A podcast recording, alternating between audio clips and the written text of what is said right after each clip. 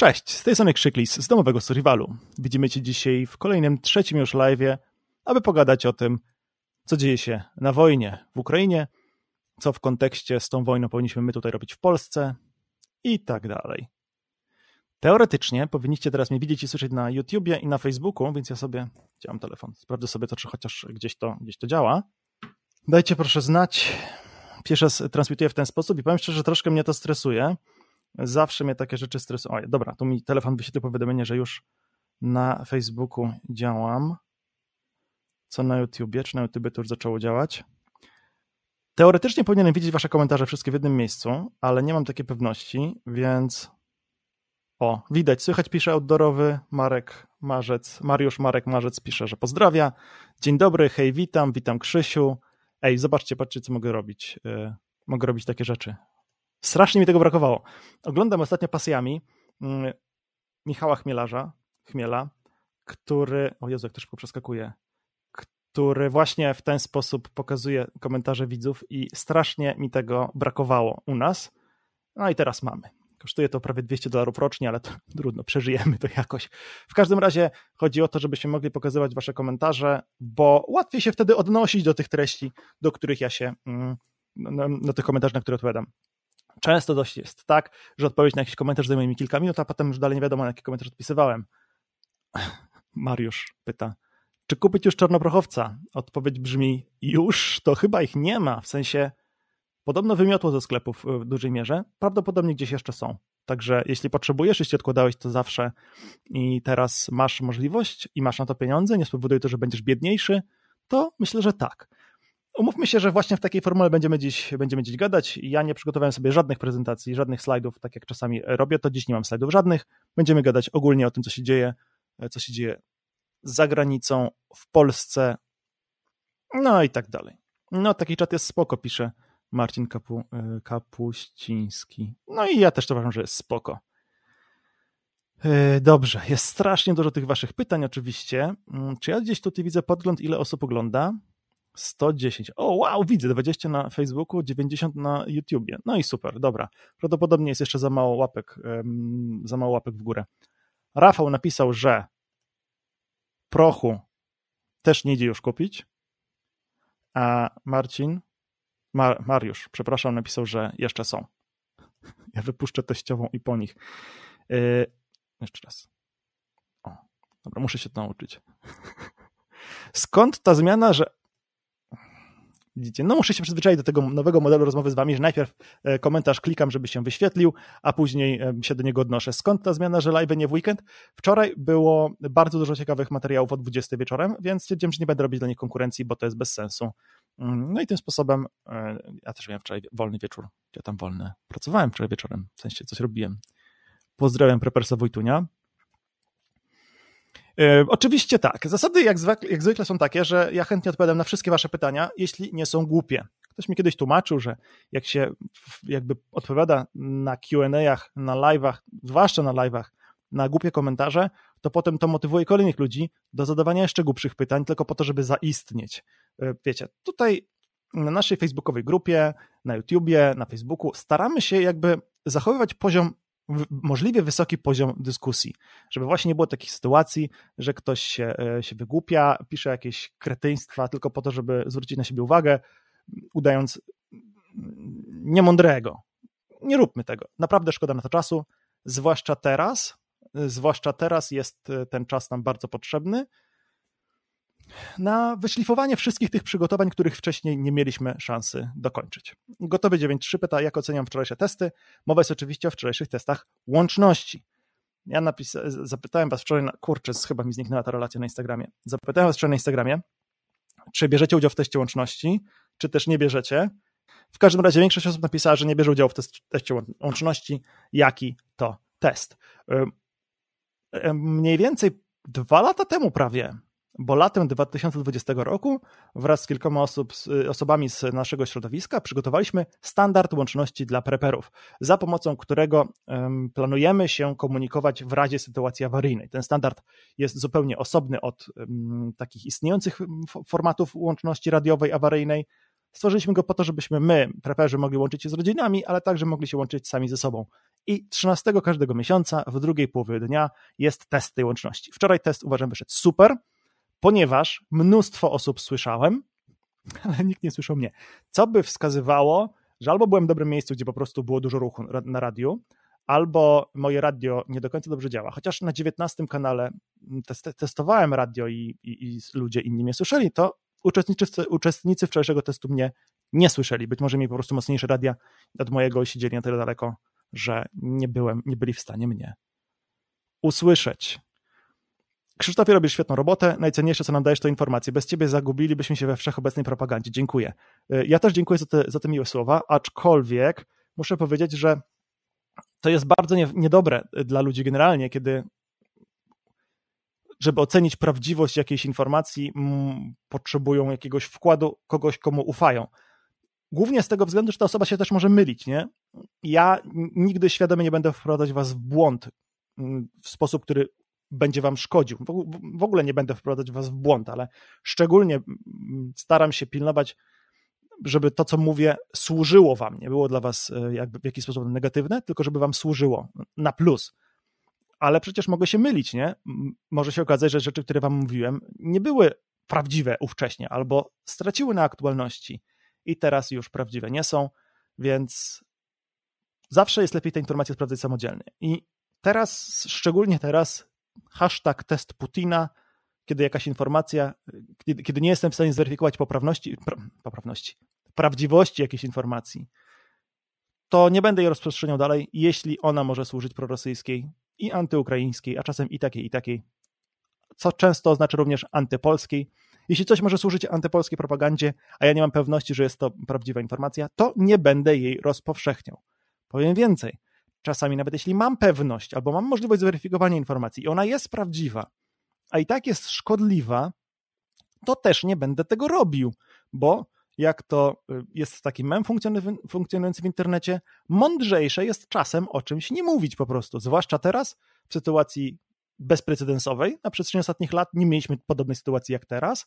Dotyczy to zarówno naszego, y, tego, co dzieje się za naszą wschodnią granicą, jak i tego, co w związku z wojną w Ukrainie dzieje się w Polsce, w związku z liczbą uchodźców, która przyjechała do Polski. Generalnie nie będę pewnych informacji rozpowszechniał, nawet jeśli wiem, że są prawdziwe, ponieważ uważam, że mogą być szkodliwe. I gorąco zachęcam Was do tego samego. W Polsce wojna toczy się na razie jeszcze na poziomie dezinformacji, walki politycznej, oczerniania siebie nawzajem, utrudniania sobie pracy. Nie róbmy tego.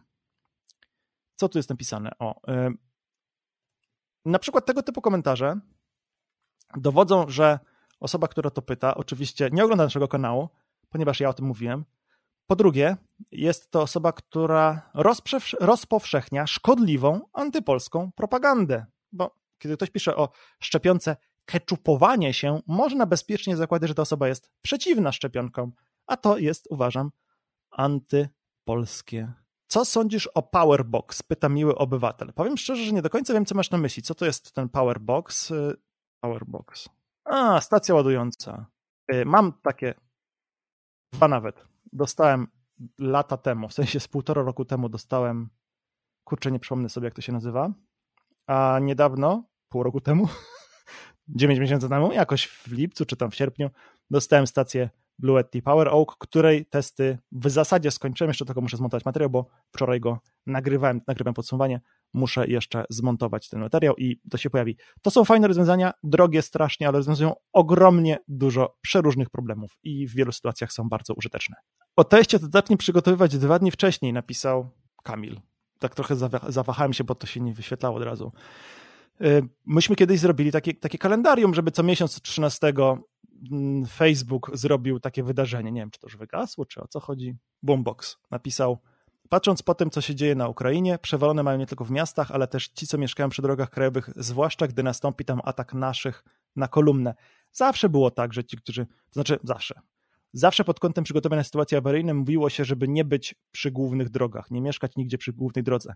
Nie w kontekście, nawet nie w kontekście, czy, czy ja personalnie nie myślałem o tym w kontekście mm, tego, że będziemy świadkami przemarszu wojsk, albo na przykład czołgiści będą niszczyć nasz dom, dlatego że za winklem schował się, no nie partyzant, ale piechociarz z javelinem, tylko raczej z tego względu, że kiedy duże tłumy uciekinierów z miasta będą tymi drogami się przemieszczać i będą potrzebować e, pomocy, będą chcieć tę pomoc uzyskać, to mogą kierować się właśnie do domów stojących przy tej drodze.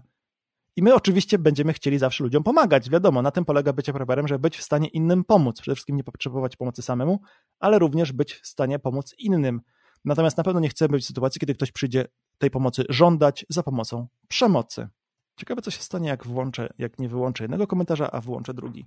Zapytał Clue20 albo zapytała, czy widzieliście, jak skoczyły ceny filtrów Sawyer Mini? Wszystko drożeje.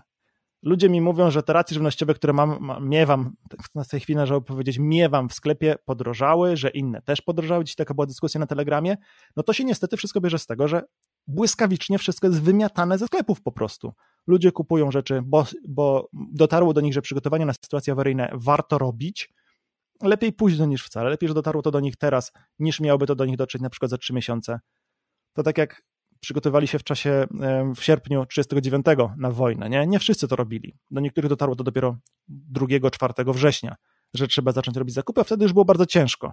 Więc lepiej było robić te przygotowania w lipcu, w sierpniu, cały 38, cały 39, sukcesywnie. No w każdym razie lepiej, że ci ludzie robią to teraz, niż mieliby te przygotowania czynić, czyli zakupy robić później, ale przez to, a także przez to, że Polacy tak y, ogromnie pomagają Ukraińcom, zarówno w Polsce, jak i w Ukrainie, no to po prostu pewne produkty ze sklepów błyskawicznie znikają i to jest y, nie do przeskoczenia najzwyczajniej w świecie. Zobaczmy teraz, co się stanie, jak nacisnę tutaj. Gdy nadejdą działania wojenne, to czym i gdzie będziesz się ewakuował? Oczywiście będę w pierwszej kolejności próbował ewakuować się samochodem, ponieważ tam mam po prostu najwięcej sprzętu. Na przykład mój zestaw samochodowy, który też posłuży mi do przetrwania w takiej trudnej sytuacji. Wolałbym mieć ten zestaw samochodowy oraz samochód, oraz paliwo na przed tym samochodzie, samochód, który może być agregatem prądotwórczym dla mnie.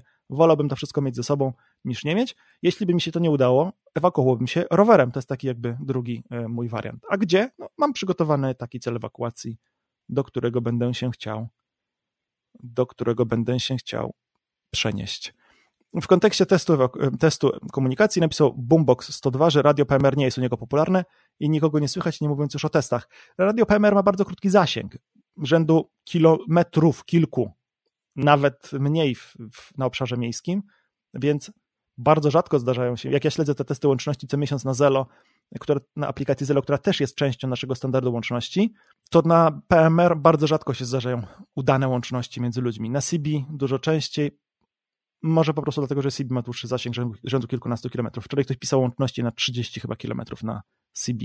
Mnie się podczas jednego z testów łączności udało połączyć z kimś chyba w linii prostej o 22 km, położonym jakoś tak. Jakie maski i filtry do przeżycia trzeba kupić, bo nic nie ma? No jak nic nie ma, to nic nie kupisz, no to jest proste. Zależy, co, przed, czym, przed czym chcesz się chronić. Przed zanieczyszczeniem jakim? W sensie skażeniem jakim? Przed pyłem radioaktywnym? No to prosta maseczka FFP3 do tego w zupełności wystarczy. Jeżeli w nocy zacznie być alarm, będzie panika oraz mowa o rozpoczęciu wojny, a mieszkamy na wsi, uciekać czy zostać? No to jest bardzo trudne pytanie, zależnie od tego, gdzie na tej wsi mieszkasz, bo jeśli mieszkasz przy wschodniej granicy, to możesz zupełnie nie zdążyć uciec. Możesz być już odcięty od możliwości ucieczki, nie? Jeśli mieszkasz przy zachodniej granicy, to raczej bym się nie spodziewał, że, że trzeba się ewakuować tak błyskawicznie.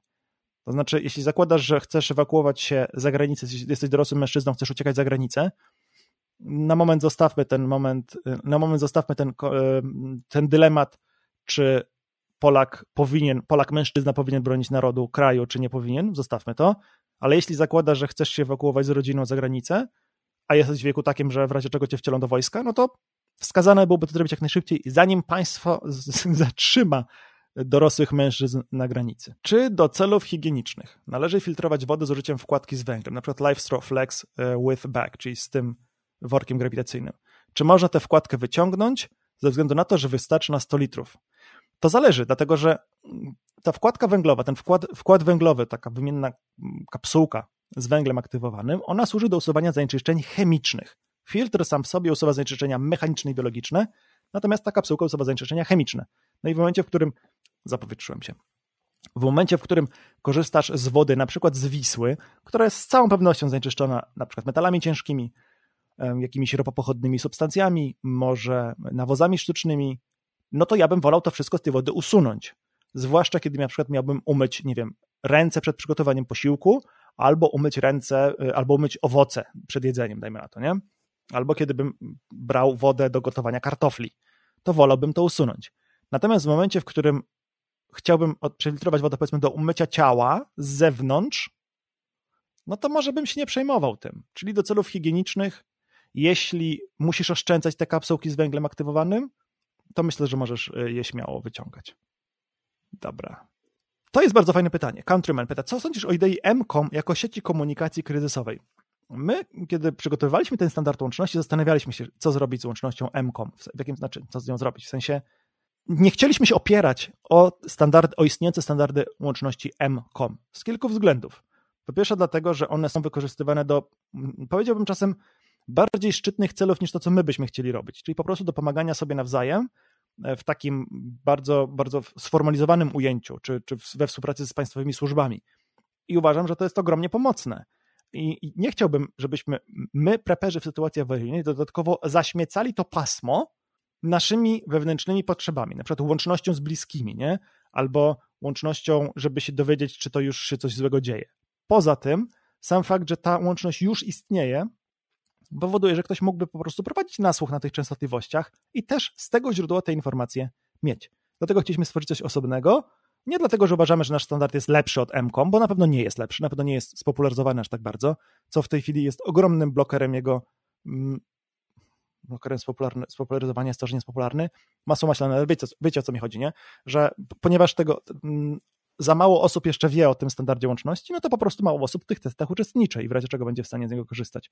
Natomiast po prostu nie chcieliśmy czegoś wyważać otwartych drzwi, zostawić ten standard tak jak jest, w sensie ten, tę łączność awaryjną MCOM, po to, żeby mogła sobie funkcjonować bez przeszkadzania naszego jej. I to, to jest regularnie zarzut pod adresem naszego standardu łączności, że trzeba było z tego skorzystać. Ja uważam, że to właśnie byłby błąd i że, i że dobrze, że z tego nie skorzystaliśmy. Mówi się, czasem lepiej siedzieć cicho, pisze Kamil Górski. Nie wiem, czego ten komentarz dotyczył. Mówi się, a być może dotyczy tego, żeby nie rozpowszechniać um, antypolskiej propagandy. Mówi się, że Ukraińcy mają ciężkie warunki terenowe, dużo stepów, równin, a mało lasów czy gór i w związku z tym są skazani na walkę w mieście i narażanie cywilów. Co o tym sądzisz? Uważam, że nie powinno się w ogóle narażać cywilów. No ale orki nie dają za bardzo Ukraińcom szansy często ewakuować tych cywilów, bo na przykład ostrzeliwują te kolumny cywilów, nie? Więc obawiam się, że mogą rzeczywiście w wielu momentach nie mieć wyboru. Ale zobaczcie, to też tylko dowodzi tego, że tego, co ja wiele razy mówiłem. Cywil nie powinien w mieście być w ogóle w momencie, w którym toczy się tam walka, w momencie, kiedy to miasto jest pod ostrzałem artyleryjskim, w momencie, kiedy na ulicę Kijowa spadają rakiety. To ludzi nie powinno być w Kijowie, powinno być ich jak najmniej. Cywilów. Rozumiem, że chcemy zostawić ich tylu, żeby mogli wspierać armię. W porządku. Cała reszta powinna się stamtąd wyewakuować jak, najda- jak najwcześniej. Z tego względu, że po prostu najzwyczajniej w świecie to są niepotrzebne, zbędne ofiary. To są ludzie, którzy potem po wojnie nie będą mogli tego państwa odbudowywać. Powiem więcej, to są ludzie, którzy nie będą w stanie tego państwa odbudowywać pośrednio, pracując za granicą na przykład. Przecież wyprowadziwszy się, Ukraińcy wyprowadziwszy się na przykład do Polski czy do Niemiec lata temu, Ukraińcy mogli pośrednio wpływać na zamożność swojej gospodarki, tak? Na przykład przesyłając pieniądze swoim rodzinom. jeśli ktoś dziś mieszka za granicą, z Ukrainy, tak? Mieszka dziś za granicą, to na pewno będzie wspierać swoich bliskich, którzy będą potrzebowali pieniędzy na odbudowę domu po wojnie, nie? Skąd się mają brać pieniądze na odbudowę? Między innymi właśnie z tego źródła. Yy, w ogóle jestem chyba strasznie zapóźniony, bo tym komentarze sprzed 12 minut. Dobra, przewinę na koniec. Coś mi się wydaje, że, dwa lata, że te dwa lata dla uchodźców jest zrobione, jak polskie domy zostaną opuszczone, to je zagarną. Takie lewackie, nowoczesne przesiedlenie Polaków się szykuje, coś mi podpowiada. To są właśnie takie głupoty, których bym nie rozprzestrzeniał. To jest zupełnie bez sensu. Czy, czy nie uważasz, że wcielanie do wojska na siłę jest pogwałceniem praw człowieka? Szczerze mówiąc, nie zastanawiałem się nigdy w tym kontekście. Każdy z nas ma prawo do życia. Czy to, że dostaniemy wcielenie do wojska i skierowanie na front, y, to prawo gwałci? Nie mam pojęcia. Co robić przy obstrzale samochodu? Czym zabezpieczyć samochód? No, nie ma takich stuprocentowo skutecznych metod. Co? Zrobisz sobie samochód pancerny, przyczepiając blachy do niego, tak jak zrobił sobie gość, potem ten, ten buldożer określony mianem killdozer, czyli opancerzył go sobie po prostu blachą? No, no można. Ale czy to pomoże? Być może, ale jak będziesz na minę, to i tak z tego samochodu nic nie zostanie. Jak spadnie ci na dach grant moździerzowy, to, to na jedno wyjdzie, więc po prostu nie bądź tam. Po prostu nie bądź tam. Powszechny dostęp do broni palnej. Czy zasadny? Pyta BS. To może na początek byśmy sobie spróbowali odpowiedzieć na pytanie, co to znaczy powszechny? Powszechny. Co to znaczy powszechny? Ja się troszkę napiję w międzyczasie, a wy napiszcie mi, co to znaczy, że dostęp do broni powinien być powszechny. Dobrze, więc tak. Dlaczego to jest bardzo istotne, żeby zdefiniować, co znaczy powszechny dostęp do broni? Dlatego, że dyskusje bardzo często się e, toczą o jakieś głupoty pierdy, jeśli się ich nie zacznie od zdefiniowania problemu, o którym się rozmawia. Powszechny dostęp do broni to może być łatwy i dostępny dla każdego, tak jak dziś prawo jazdy na przykład. Ktoś inny może pod tym pojęciem rozumieć mm, powszechny dostęp do broni na zasadzie leży sobie w sklepach na półce, przychodzisz, kupujesz, masz. Ten pierwszy, na zasadach jak w prawie jazdy, mamy w zasadzie mamy w zasadzie już teraz. Natomiast ten drugi jest nierealny, choćby z tego względu, że nie dopuszcza tego dyrektywa, która również w Polsce obowiązuje. Na przykład Damian napisał, że powszechny to jest ogólnodostępny. Nie? A tu z kolei jest taki komentarz, że to znaczy dla zdrowych i niekaranych. Natomiast prawdą jest to, co napisał Janek, że dostęp do broni od wielu lat jest bardzo łatwy. W 2011 roku, ponad 10 lat temu, była nowelizacja ustawy o broni amunicji, która zlikwidowała tak zwaną uznaniowość uznaniowość. To znaczy, że komendant policji mógł komuś pozwolenia na broń nie dać, natomiast w tej chwili w przypadku pozwoleń na broń do celów kolekcjonerskich, łowieckich, sportowych, szkoleniowych, jeśli tylko spełniasz przesłanki wymienione w ustawie, to pozwolenie na broń musisz dostać. Nie ma dyskusji, musisz dostać. Nie możesz go nie dostać tego pozwolenia.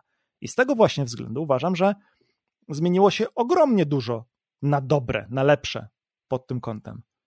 Dlaczego zatem Polacy tego nie korzystają? Może dlatego, tak jak napisał. Gdzie to, gdzie to było? Tak jak napisał Paweł.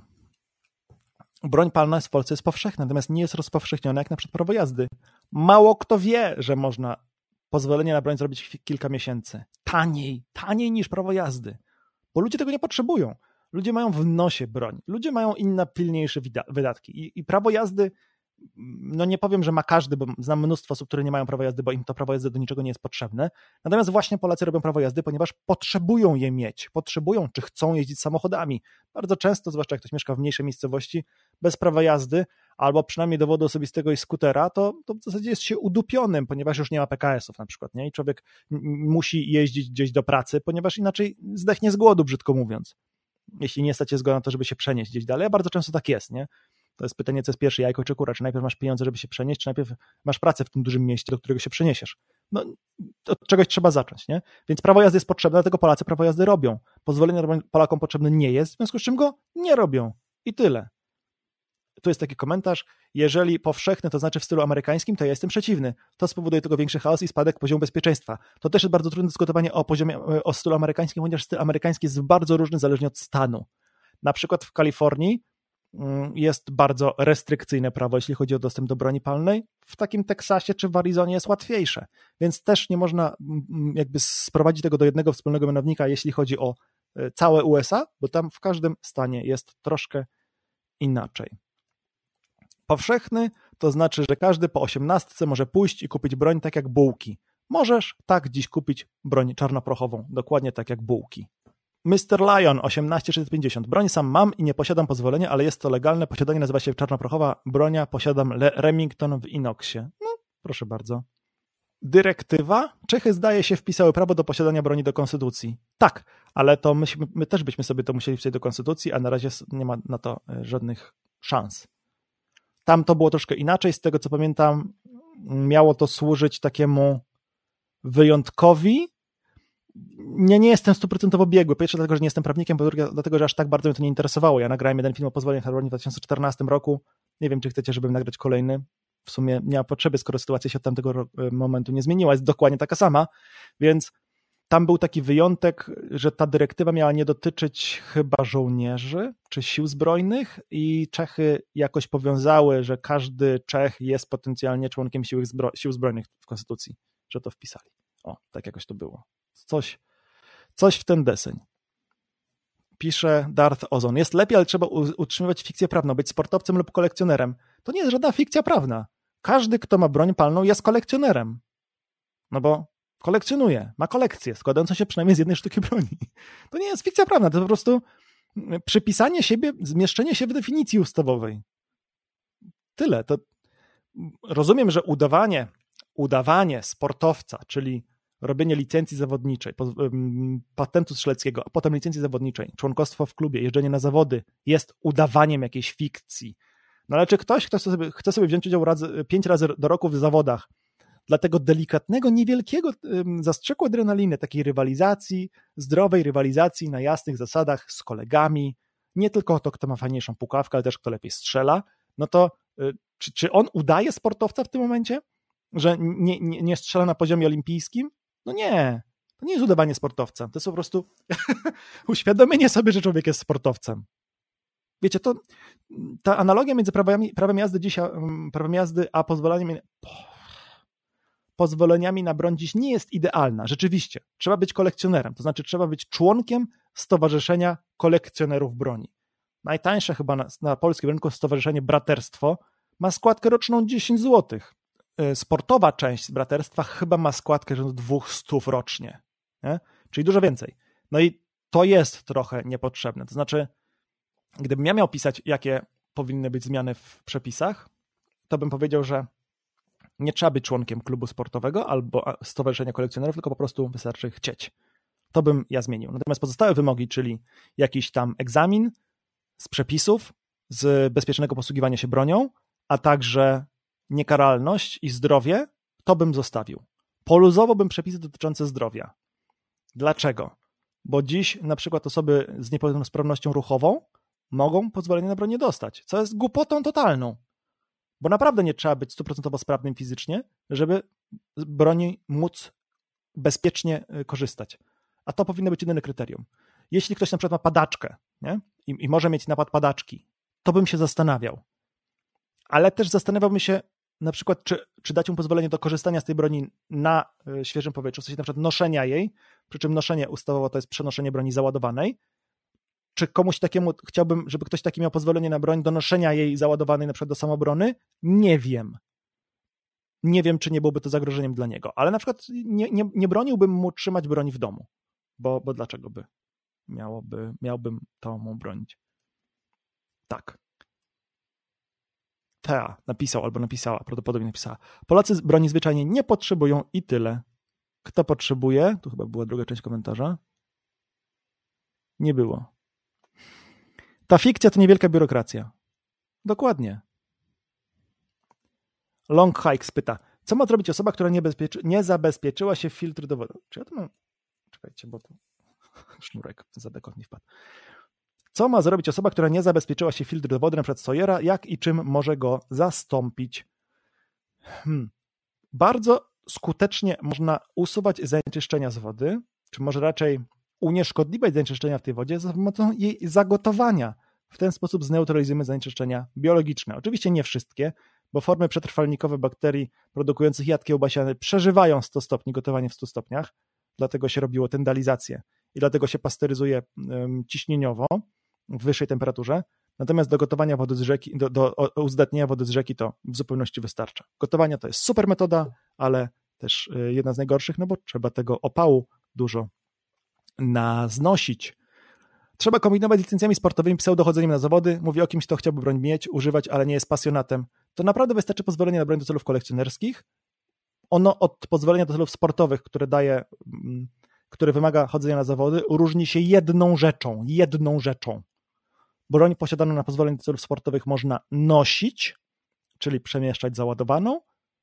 Tej na pozwolenie do celów kolekcjonerskich nie można nosić, czyli trzeba przenosić rozładowaną. Tu broń, tu magazynek załadowany, ta broń jest rozładowana. Broń z magazynkiem nabojem w komorze jest załadowana, to jest noszenie. Bez magazynka jest przenoszenie. To jest jedyna różnica. O mój Boże, strasznie dużo piszecie. To mnie ogromnie oczywiście cieszy, natomiast ja mam problem, żeby, żeby to ogarniać. Słuchajcie, i taki miałbym, taki, taki miałbym do was pytanie, bo oglądam te live'y Chmiela ostatnio i tam jest mnóstwo różnych form wsparcia, w sensie, że widzowie wspierają chmiela, a u nas tak za bardzo tego nie ma. I żebyście tego nie odebrali, to nie jest jakaś pretensja do was skierowana, przecież mamy patronów, którzy nas wspierają na Patronajcie, natomiast zastanawiam się po prostu, z czego to wynika, że ludzie wspierają chmiela, a nie chcą wspierać nas. Jeśli ktoś ma taką koncepcję, wie dlaczego, to ja bym się bardzo chętnie dowiedział, bo mnie to ogromnie ciekawi. Lolek Pejo napisał, mieszkam na Podkarpaciu, najbliższą komercyjną strzelnicę mam 80 km od domu. Nie wierzę w to. Gdzie strzelać.pl, przepraszam, EU, gdzie strzelać.eu. To jest ta taka mapa. Mapa strzelnic. I już idę w to twoje podkarpackie, żeby nie było. Czekajcie, wiecie co, tylko sobie to przesunę na drugi ekran, żeby nie zasłaniało mi tego, co ja, co ja, jak mnie widać. Proszę bardzo, ładuje się gdzie strzelać.eu łamane przez mapa myślnik strzelnic. No i strasznie wolno się to ładuje. Dobra, zgoda. 19 strzelnic w Podkarpackiem. Proszę bardzo. Nawet, nawet w samych Bieszczadach jest. Nowy Łupków. Co to jest? Strzelnica Zakładu Karnego w Łupkowie. Na strzelnicy... No, no dobra, napisane. Strzelnica do wyłącznego użytku Zakładu Karnego w Nowym Łupkowie. No tak, to, to nie, nie bardzo pomoże. W każdym razie, y, no nie wiem, czy aż 80 km. Weź, zajrzyj sobie na tę stronę. Nie, tutaj Rymanów, przy Rymanowie Zdrój jest jakaś strzelnica. Strzelnica Rymanów. Myślę, że nie jest tak źle, y, jak mogłoby się wydawać. Ale po prostu często o takich obiektach nie wiemy, no bo przecież ja, tu Janek Pukwater słuszną uwagę napisał, że dużo strzelnic to strzelnice 25 metrów. Tak, no, na takiej strzelnicy się no nie wszystko, nie, nie, wszystko można postrzelać. Ale ja pamiętam bardzo fajne e, zawody, kiedyś były na strzelnicy w Białymstoku. W ogóle strzelnica w budynku. Nawet nie wiedziałem, trochę miałem problem, żeby ją znaleźć, bo w budynku. Ale znalazłem postrzelone zawody raz na weekend w Białymstoku. Było super. Mm, dobra. Daj sobie spokój na strzelnicę w Rymanowie i w No słuchaj, y, tyle ja wiem, tyle co tutaj jest napisane. Clint Syska, gdzie ci pisze, że nie można mieć amunicji w magazynkach? W transporcie publicznym typu pociąg, autobus nie, ale jak jedziesz autem czy z buta, to oczywiście tak. Domyślam się, że to nie był komentarz do mnie, bo ja chyba nie pisałem, że nie można mieć amunicji w magazynkach. W ustawie jest napisane, że noszenie jest każdy sposób przemieszczania broni, załadowanej broni, czyli broni, która ma amunicję w magazynku, ale jeśli masz broń, która ma pusty magazynek, no to ona nie ma amunicji w magazynku, nie? O, Dziękuję pięknie Ragnarokowi za mm, to wsparcie. O kim mówiłeś? Y, to jakiś. No właśnie, to jest komentarz właśnie, do którego chciałem nawiązać. Napisał Konrad Bachusz, o kim mówiłeś, to jakiś youtuber, o jakie formy wsparcia chodzi? Na przykład właśnie o takie małe wpłaty, jak ta wpłata, którą, małe czy większe wpłaty, no źle to zabrzmiało. O takie wpłaty, które zrobił Ragnarok, to jest youtuber, który nazywa się Michał Chmielarz, Jezu, ale będzie głupio, jak zapomniałem imię, na pewno Chmiel, taki ma pseudonim i regularnie prowadzi. Wczoraj była chyba transmisja, na której było około tysiąca osób. Bardzo ciekawie mówi o wojnie. Pracował w wojsku, pracował w służbach, ma ogromną wiedzę o tym, co dzieje się w Ukrainie, o tym, co dzieje się w Polsce, w polskim wojsku, i ja go oglądam pasjami. Pozdrawiam go niniejszym. Po pierwsze, to osoby przygotowane powinny mieć pozwolenie krótkofalarskie. Nie jest to trudne, ślepy ogarnął. Pisze Lekret, który jest niewidomy, w związku z czym wie, że ślepy może ogarnąć e, pozwolenie krótkofalarskie. Ja powiem wam szczerze, że może nie wszyscy z was wiedzą, był taki moment w listopadzie, kiedy zarobiliśmy trochę więcej pieniędzy na reklamach na kanale, dlatego że była, była faza na to, że media straszyły ludzi blackoutem, no i wtedy też mieliśmy dużo ruchu u nas zarobiliśmy trochę więcej pieniędzy i poświęci, tam uznaliśmy, że 3000 zł przeznaczymy z tych pieniędzy na coś właśnie na kanał. Kupiłem za to między innymi piecyk naftowy, który też był testowany. Okazało się, że dosyć ten materiał był popularny. Natomiast mam jeszcze około 2000 zł do wydania i zastanawiam się, czy właśnie nie zrobić, e, nie, nie wykorzystać tych pieniędzy, żeby coś zrobić w kierunku pozwolenia radiowego i kupienia sprzętu radiowego. Także zastanawiam się nad tym. Dlaczego do tej pory tego nie zrobiłem? Dlatego, że dla mnie kluczowa jest łączność przede wszystkim z bliskimi. A żebym mógł się łączyć z bliskimi poprzez krótko, łączność krótkofalarską, no to oni też muszą mieć tę możliwość fizycznie. Nie? W sensie oni też muszą mieć to pozwolenie.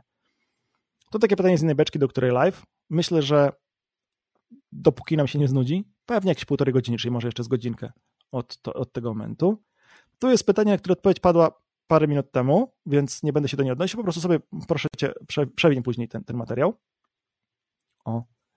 Takie komentarze chciałem napis- czytać. Bardzo ładnie ogarnięty stream, pisze Sebastian. Dziękuję pięknie.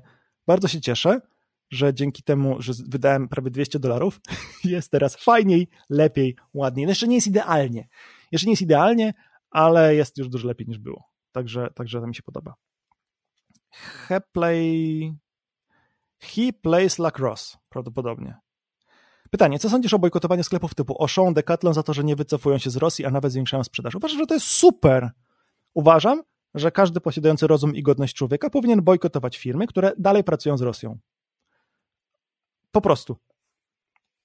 Ponieważ, w szczególności jeśli wspieramy koncerny rosyjskie, płacimy pieniądze na wojnę.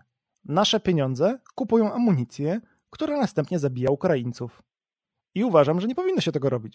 Uważam, że cały zachodni świat powinien się z Rosji wycofać i wiecie, bo Rosjanie jako naród lubią czuć się ważni w świecie, lubią, żeby się ich wszyscy bali. Nie przeszkadza im to, że 20% Rosjan nie ma w domu bieżącej wody i toalety. Nie? nie przeszkadza im to, że są biedni, że jest tam ogromny alkoholizm, że jest HIV, że jest e, bieda, że są, jest, są ogromne problemy z infrastrukturą. Oni po prostu chcą, żeby ludzie się Rosji bali. No więc słuchajcie, uważam, że cały zachodni świat powinien jakby po, po, po, pozwolić Rosjanom cieszyć się tym, na czym im zależy. Poczuciem ważności i sraniem do wychodka. Jeśli tak, na, takie są ich życiowe priorytety, to dlaczego mielibyśmy im pomagać i dostarczyć im Coca-Colę czy Pepsi, nie? Ja na przykład byłem strasznie niepocieszony przez kilka ostatnich dni, dlatego że ja bardzo lubię napoje energetyczne z koncernu Pepsi. Jeden w tygodniu wypijam. Lubię po prostu. I byłem niepocieszony, dopóki nie dowiedziałem się, że Pepsi wycofało się z rynku, ponieważ nie znalazłem innego odpowiednika, który ma podobny smak, a ja to piję, ponieważ lubię ten smak i tak sobie zaczynam tydzień w poniedziałek, żeby miał taką fajną motywację, żeby wstać w poniedziałek rano do pracy. Więc y, przez jakiś czas nie kupowałem napojów Pepsi, ale to już na szczęście Pepsi się wycofało z rynku i teraz mogę również kupować w dalszym ciągu. Uważam, że powinniśmy bojkotować wszystkie firmy, które się z Rosji nie wycofały. Takie jest moje zdanie. Szkoda, bo ja przykład mam rower z Decathlonu. No i być może będę do niego częściej kupował również w Decathlonie, a jeśli, to znaczy jeśli nie będę w stanie kupić ich gdzieś indziej, nie? albo akcesoria. Kupowałem ostatnio akcesoria i części tego roweru. Na szczęście było to dawno przed wojną, więc mam, mam czyste sumienie. Szkoda, bardzo żałuję, bo te koncerny będą tracić również na zachodzie, ale to jest ich własna decyzja. I powiem szczerze, że nawet mam mieszane uczucia, jeśli chodzi o koncerny dostarczające powiedzmy żywność dla niemowląt. Albo y, takie podstawowe produkty spożywcze jak Nestle. Mam mieszane uczucia, bo, bo mimo wszystko to jednak handlowanie z Rosją powoduje, że fundujemy wojnę. Ganeta napisała. Czy mógłbyś odnieść się do mojego komentarza pod ostatnim live'em o tym, co zrobić po wybuchu, jak już kurz opadnie i będziemy mogli opuścić schronienie? Dobra, poczekaj, to ja spróbuję ten komentarz odnaleźć. Muszę się przełączyć drugie przeglądarki e, i znaleźć ten komentarz. W ogóle nie rzucę go na ekran, dlatego że nie, nie umiem tego jeszcze zrobić. Musiałbym coś poklikać, nie? Boję się, że poklikam źle i będziecie widzieli mnie samego. Czy to tylko u mnie tak skacze, czy, czy, czy po prostu tak skacze? Napisała Ganeta tak. Powiedz proszę, bo to chyba nie padło. Co gdy przetrwamy atak nuklearny? Powiedzmy, że bombą jądrową rąbnęli w Warszawę, a my jesteśmy na przykład w Poznaniu. Minęły tygodnie, my siedzimy w schronie, w tym czasie pył opadł, będziemy mogli wyjść ze schronu i co dalej? Czy nasze domy są bezpieczne? Co z cząsteczkami, które gdzieś tam wniknęły w zakamarki? Jak sobie poradzić po? To jest generalnie bardzo trudne pytanie, dlatego że co jest największym zagrożeniem, jeśli chodzi o promieniowanie? No, ten opad radioaktywny, czyli pył, kiedy wybucha bomba, no to bomba wybucha i podrywa z ziemi na przykład ogromną ilość yy, no, ziemi, gruzu ziemi w drobnych cząsteczkach. I z tymi cząsteczkami łączą się produkty powstałe przy rozszczepieniu ciężkich jąder albo no atomowej to ciężkie jądra, nie? W termojądrowej są lekkie jądra, jest fuzja, tu jest um, rozszczepienie. No więc te substancje, które powstają w wybuchu bomby są również radioaktywne i łączą się z tymi cząsteczkami pyłu, a następnie te cząsteczki pyłu sobie gdzieś tam w formie takich chmur lecą i lecą, lecą, lecą i, i, i spadają, nie?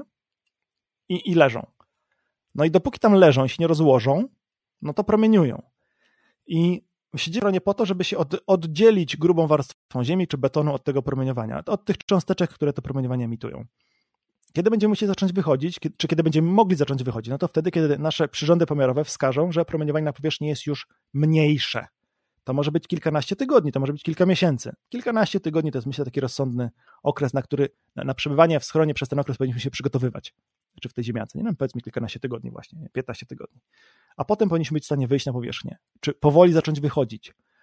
Co z tymi cząstkami, które gdzieś tam opadły? No, kiedy już dalej broni jądrowej się nie używa, no to te cząstki opadły, tak jak kurz, jak pył, jak smog. Smog też opada. Czy może nie tyle smog, co pył zawieszony opada, nie? Z powietrza. I później, kiedy na przykład samochody jeżdżą po jezdniach, no to ten pył podrywają z nich. Więc, żeby nie było takiego czegoś, czy też żeby wiatr tego pyłu nie podnosił, to się po prostu wszystko spłukuje. I także na przykład, gdybyśmy siedzieli w domu, opadłby nam na dach ten opad radioaktywny i padałby intensywny deszcz, no to go zmyje z dachu. Może nie w całości, a przynajmniej częściowo. Jeśli mamy dach płaski, jeśli mamy skośny, to prawdopodobnie dosyć szybko zmyje go w całości, nie? No bo dachy skośne się bardziej oczyszczają. Natomiast e, co później? No sukcesywnie trzeba będzie zacząć właśnie też oczyszczać te, te tereny. Na przykład właśnie spłukiwać je. Na starych propagandowych filmach, filmach z czasów komuny w Polsce właśnie były, jeździły polewaczki. Tak samo zresztą jeździły polewaczki w Czarnobylu i w Prypeci. Luke G, dziękuję za wsparcie kanału. Nie wiem, czy tam jest jakaś naklejka do tego, bo ta opcja, z której korzystam, niestety nie, nie pozwala tego y, wyświetlić. W każdym razie, jeśli macie jakieś uwagi czy komentarze i chcecie w ten sposób je wyświetlić na ekranie, to gorąco do tego zachęcam. Marcin Tru napisał, tylko trochę zasłaniasz się mikrofonem. No wiem, ale to po to, żebyście dobrze mnie słyszeli. Bo mogą mówić też tak, muszę mówić prosto do mikrofonu, żeby było mnie dobrze słychać. Zresztą mam tutaj odsłuch siebie samego, żebym wiedział, jak muszę mówić głośno, a czy, czy nie muszę krzyczeć. Ważniejsze jest chyba to, co mówię, niż jak wyglądam. Krzysiu, jak ci się sprawuje ta helikońska bluza w Tiger Stripe? Tiger Stripe. Warto? Ja ją bardzo lubię. Jest spoko. Czy ten kamuflaż jest jakiś szczególnie fajny? No jest jak kam kamuflaż jak kamuflaż. Ja ją lubię, tę bluzę. Głównie tego, że ma duże kieszeni. Tu ma jedną kieszeń po, po lewej stronie. Po prawej stronie ma drugą, drugą kieszeń. Także to jest dla mnie najważniejsze. Z tych na rękawach w ogóle prawie nie korzystam kieszeni. Tutaj na drugim też jest kieszeń. Nie wiem, czy widzicie. Także jest spoko. Bardzo lubię tę bluzę.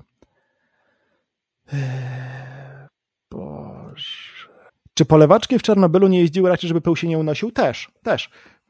Częściowo na pewno chodziło o to, żeby ten pył spłukać, a częściowo, żeby ograniczyć jego unoszenie się. Tak samo w miastach latem ulice powinny być regularnie, codziennie zmywane, po to właśnie, żeby ten pył się nie unosił. Co myślisz o Jacku Bartosiaku? Bardzo szanuję pana Jacka, natomiast uważam, że nie można przyjmować wszystkiego, co mówi jako pewnik i być jego takim bezkrytycznym fanem. Zwłaszcza kiedy, się człowiek, kiedy człowiek nie potrafi odnieść się do tego, co on mówi. Bo na przykład y, pan Jacek uważa, że aktualny konflikt, znaczy ja chyba nie spotkałem się z, z tym, żeby on dokładnie tak, tymi słowami to powiedział. W każdym razie zarzuca się mu, że on na podstawie tego konfliktu w Ukrainie, na podstawie wojny, nie, nie mówmy tego, o tym konflikcie, to jest kurwa wojna, przepraszam. Y, na podstawie wojny w Ukrainie wyciąga wniosek, że lekka piechota z dużą ilością sprzętu przeciwpancernego jest w stanie zatrzymać rosyjskie czołgi. Tymczasem dużą część tego sprzętu zatrzymują e, czołgi ukraińskie, tylko tego po prostu nie widzimy. Nie? No i to jest na przykład zarzut pod, pod adresem pana Jacka. Czy, czy słuszny? Prawdopodobnie tak. O, o, czas pokaże. Natomiast uważam, że robi ogromnie dużo pod kątem takiego tłumaczenia nam jak bardzo mamy przewalone jako, jako naród, ponieważ żyjemy w takim miejscu, w jakim żyjemy. I myślę, że gdyby więcej osób zdawało sobie z tego sprawę, to znajdowałoby to, znajdowałoby to również odzwierciedlenie w działaniach polityków, a nie wydawalibyśmy pieniędzy na 500 plusy wyłącznie. Tu widzę, że są jakieś dyskusje pomiędzy pomiędzy, o tu jest fajny komentarz, pomiędzy wami. Słuchajcie, wiecie co? Umówmy się, żeby, że będziecie pisać przynajmniej pierwsze trzy albo dwa słowa wielkimi literami, żebym ja wiedział, że to jest komentarz dla mnie. To sobie zaptaszkuję ten komentarz, bo on y, będę chciał później na niego odpowiedzieć. Nie ten do diabła przeskoczyło. Czy są jakieś skanery sygnału GPS, by takie coś wykryć? Nie, skanerów nie ma, ale są zakłócacze. No bo GPS nie jest urządzeniem GPS sam w sobie, nie jest urządzeniem aktywnym. Odbiornik GPS, jak sama nazwa wskazuje, jest odbiornikiem sygnału z satelity. Natomiast jeśli miał służyć, jeśli miał służyć śledzeniu czegoś, to ma również coś, co nadaje. I złodzieje samochodów zagłuszają sygnały GPS-ów, kiedy kradną samochody, lub zagłuszają sygnały na sieci GSM, którymi to, którą to siecią GSM telefon, samochód, czy samochód z modemem, czy taki moduł mm, GSM w samochodzie by próbował informacje o położeniu nadawać. Masz na kebaba napisał, no ogar. Powiem ci, że strasznie dawno nie byłem na kebabie, ale mam ogromną to chęć, więc dziękuję pięknie za, te, za to wsparcie. Dobry kebab nie jest zły. Bardzo lubiłem kebab, żebym teraz nie skłamał. On się chyba nazywał Rami. On się chyba cały czas nazywał, chyba cały czas istnieje w hali maremonckiej. Czy mm, niedaleko hali maremonckiej kiedyś pracowałem. Kebab. Kebab Rami. Jest chyba w dalszym ciągu. Bardzo lubiłem tam jeść. Vivaldi zaproponował, żeby pisać w nawiasie P. Może być w nawiasie P. Wszystko jedno, wszystko jedno. Każda metoda jest dobra, bylebym wiedział, że to jest pytanie do mnie. Gdzie jest teraz to przypięte? O, tu jest to pytanie przypięte.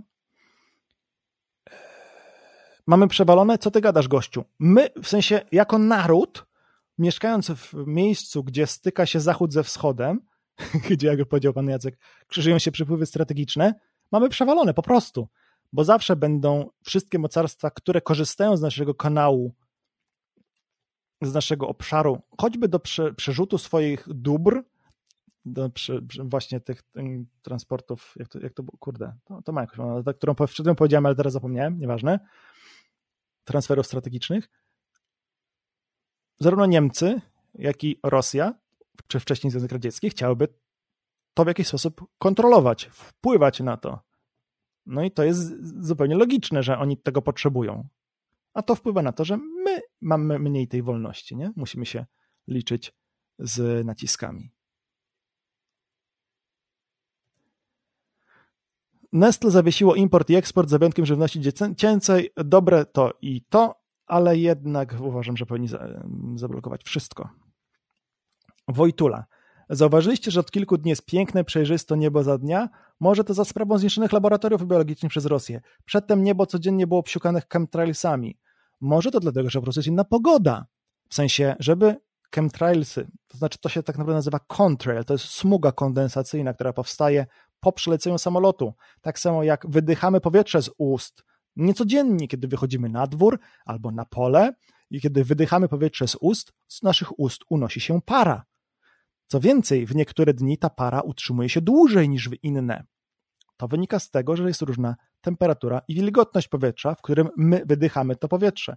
Dokładnie tak samo jest na wysokości 10, 11, 13 km, na której latają samoloty. Nie ma czegoś takiego jak opryski i chemtraile. Proszę tego typu, w tego typu rzeczy nie wierzyć. To jest taka sama głupota, jak to, że jest płaska ziemia, a na Antarktydzie stoją żołnierze strażnicy, którzy bronią dostępu do krawędzi ziemi, żeby ktoś z niej przypadkiem, broń Boże, nie spadł. Pyta Dazet Des. Czy Twoim zdaniem realny jest scenariusz inwazji Rosji na Polskę? Jeśli tak, kiedy? Jak to może wyglądać? Podobnie jak na Ukrainie, NATO nas wesprze. Mnóstwo pytań. Ja nie jestem ekspertem od wojskowości ani od strategii, ale nie znam się, to się wypowiem. Nie? To znaczy, powiem to, co wiem i to, co, jak ja sobie prze, przeprocesowałem wszystkie te informacje, które mam w głowie. Ja od jakiegoś czasu już uważałem, że ryzyko takiej inwazji na Polskę militarnej jest stosunkowo niewielkie z kilku przyczyn. Po pierwsze, stoi za nami największy i najmocniejszy do tej pory pakt e, wojskowy, pakt o współpracy, tak? NATO. Pakt, który jeszcze nigdy nie zawiódł. To nie gwarantuje, że on nie zawiedzie. Ale ponieważ na tym pakcie oparte jest cała taka, na, na tym pakcie oparta jest cała hegemonia USA na świecie, stawiam dolary przeciwko orzechom, że USA będzie jednak chciało, żeby ten pakt był wiarygodny, więc będzie odpowiadać na agresję militarną na jakiegoś członka NATO. Takie jest moje zdanie. Natomiast to nie jest jedyny powód. Drugi powód jest taki, że w moim odczuciu Putin nie uzyskałby zbyt wiele politycznych celów, wjeżdżając na teren Polski. żeby zaanektować Polskę, to trzeba byłoby mieć kilkaset tysięcy żołnierzy, którzy musieliby tu na stałe stać, dopóki by się nie pojawili e, jakieś, dopóki by się nie pojawiły jakieś gównozjady, które tworzyłyby mm, powiedzmy rząd okupacyjny, nie? Tak jak w, w Lublinie w 1944. E, więc to, to byłoby trudne.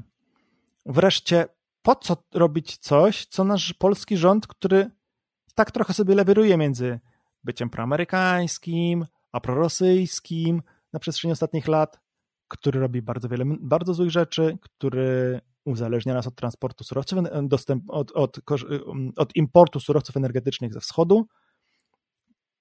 Czy, czy tak politycznie dużo więcej można byłoby osiągnąć od polskiego rządu? Nie wiem. A wiecie, teoria, że obalenie poprzednich rządów, poprzedniej, poprzedniej koalicji rządowej poprzez podsłuchy w restauracji, gdzie uwaga, ci ludzie jedli ośmiorniczki, to są po prostu, to, to wiecie, to, no to mózg rozwalony, nie? Więc niemożliwe, że Polak, polski polityk jadł ośmiorniczki, to jest niemożliwe.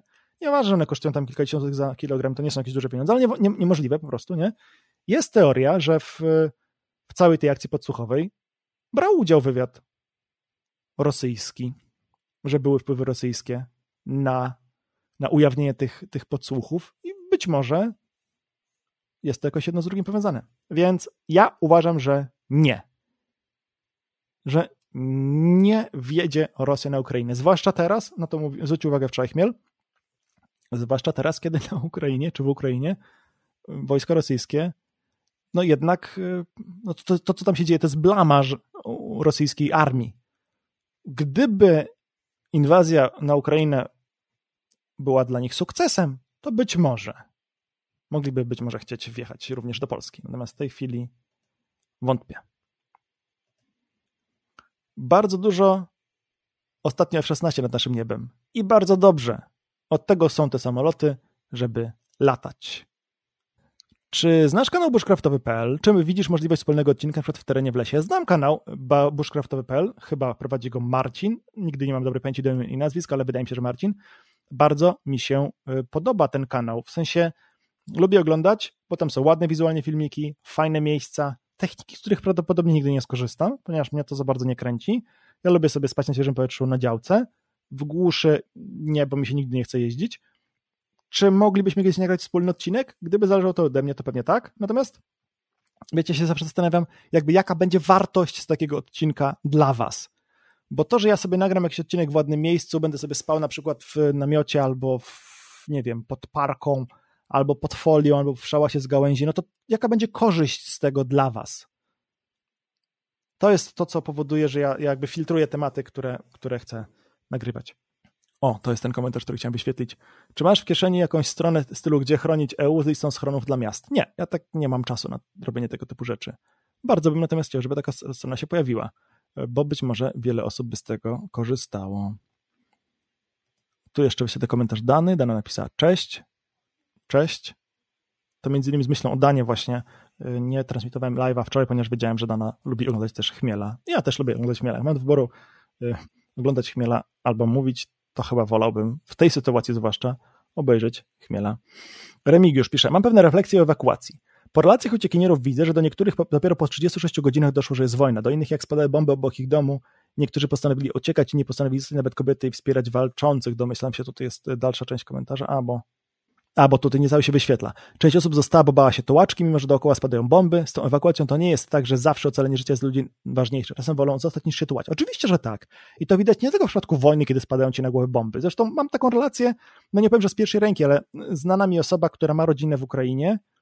Mm, babcia tej osoby być może nas dziś ta osoba ogląda, pozdrawiam, jeśli tak. Babcia tej osoby powiedziała, że ona się nie będzie, że ona nie będzie schodzić do schronów na noc, ponieważ nie widzi takiej potrzeby. No, ona się już nażyła na świecie. I ona nie ma takiej, nie widzi takiego sensu. Co się dzieje, jak są powodzie? Też się nie wszyscy ewakuują, bo nie chcą, bo boją się o, o swój dobytek, bo ważniejszy jest dla nich dobytek niż ryzyko śmierci. Więc to jest zupełnie normalne. W sensie, to, to jest coś, czego byśmy chcieli uniknąć. Jestem głęboko przekonany, że takie mentalne przygotowanie się wcześniej do ewakuacji, że zaplanowanie sobie tego, usunięcie tych wszystkich niewiadomych, może nie wszystkich, ale przynajmniej dużej części tych niewiadomych, które się pojawiają w kontekście ewakuacji, na przykład tego, czy, czy, czy, czy, czy będę bezpieczniejszy w miejscu, do którego ucieknę, niż jestem w domu. Mogę usunąć tę niepewność, przygotowując sobie to miejsce zawczasu, nie? dogadując się z bliskimi trzy województwa dalej, bardziej na zachód, żeby wiedzieć, że do nich przyjadę, że przywiozę coś ze sobą, że przyjmą mnie z otwartymi ramionami, a nie, że będę na przykład tam, e, odbiję się od zamkniętych drzwi, bo, bo mnie nie przyjmą. Nie? To ryzyko usunę w dużej mierze, przygotowując się do tego zawczasu. I jeśli będę mieć taką sytuację, to prędzej zdecyduję się do, do ewakuowania się, niż gdybym liczył się, jak to mówi pan Jacek Hoga, liczył się z tym, że będę siedział w, że, że zginę gdzieś pod ostrzałem w, w rowie przy drodze, jak mi się paliwo skończy. To powód, dla którego pan Jacek uważał, że nie powinniśmy się ewakuować z miasta. Z czym ja się oczywiście na fundamentalnym poziomie nie zgadzam. Czy znasz jakąś godną polecenia aplikację mapy działające offline? Tak. Oczywiście Google Maps, które mają funkcję map offline i oczywiście mapy.cz. Mapy.cz. Super apka. Uwielbiam mapy. W ogóle zapomniałem się pochwalić. Andrzej zwrócił na to uwagę, gratulując mi 100 tysięcy. Mamy 100 tysięcy subskrybentów z zeszłego tygodnia, co nas bardzo cieszy. Skoro tak, to może słuchajcie, to może słuchajcie, dajcie znać, co byśmy ewentualnie mogli zrobić w ramach takiego e, uczczenia tej, te, tego jubileuszu, tego, tego takiego bardzo ważnego w rozwoju wszystkich kanałów na YouTubie progu.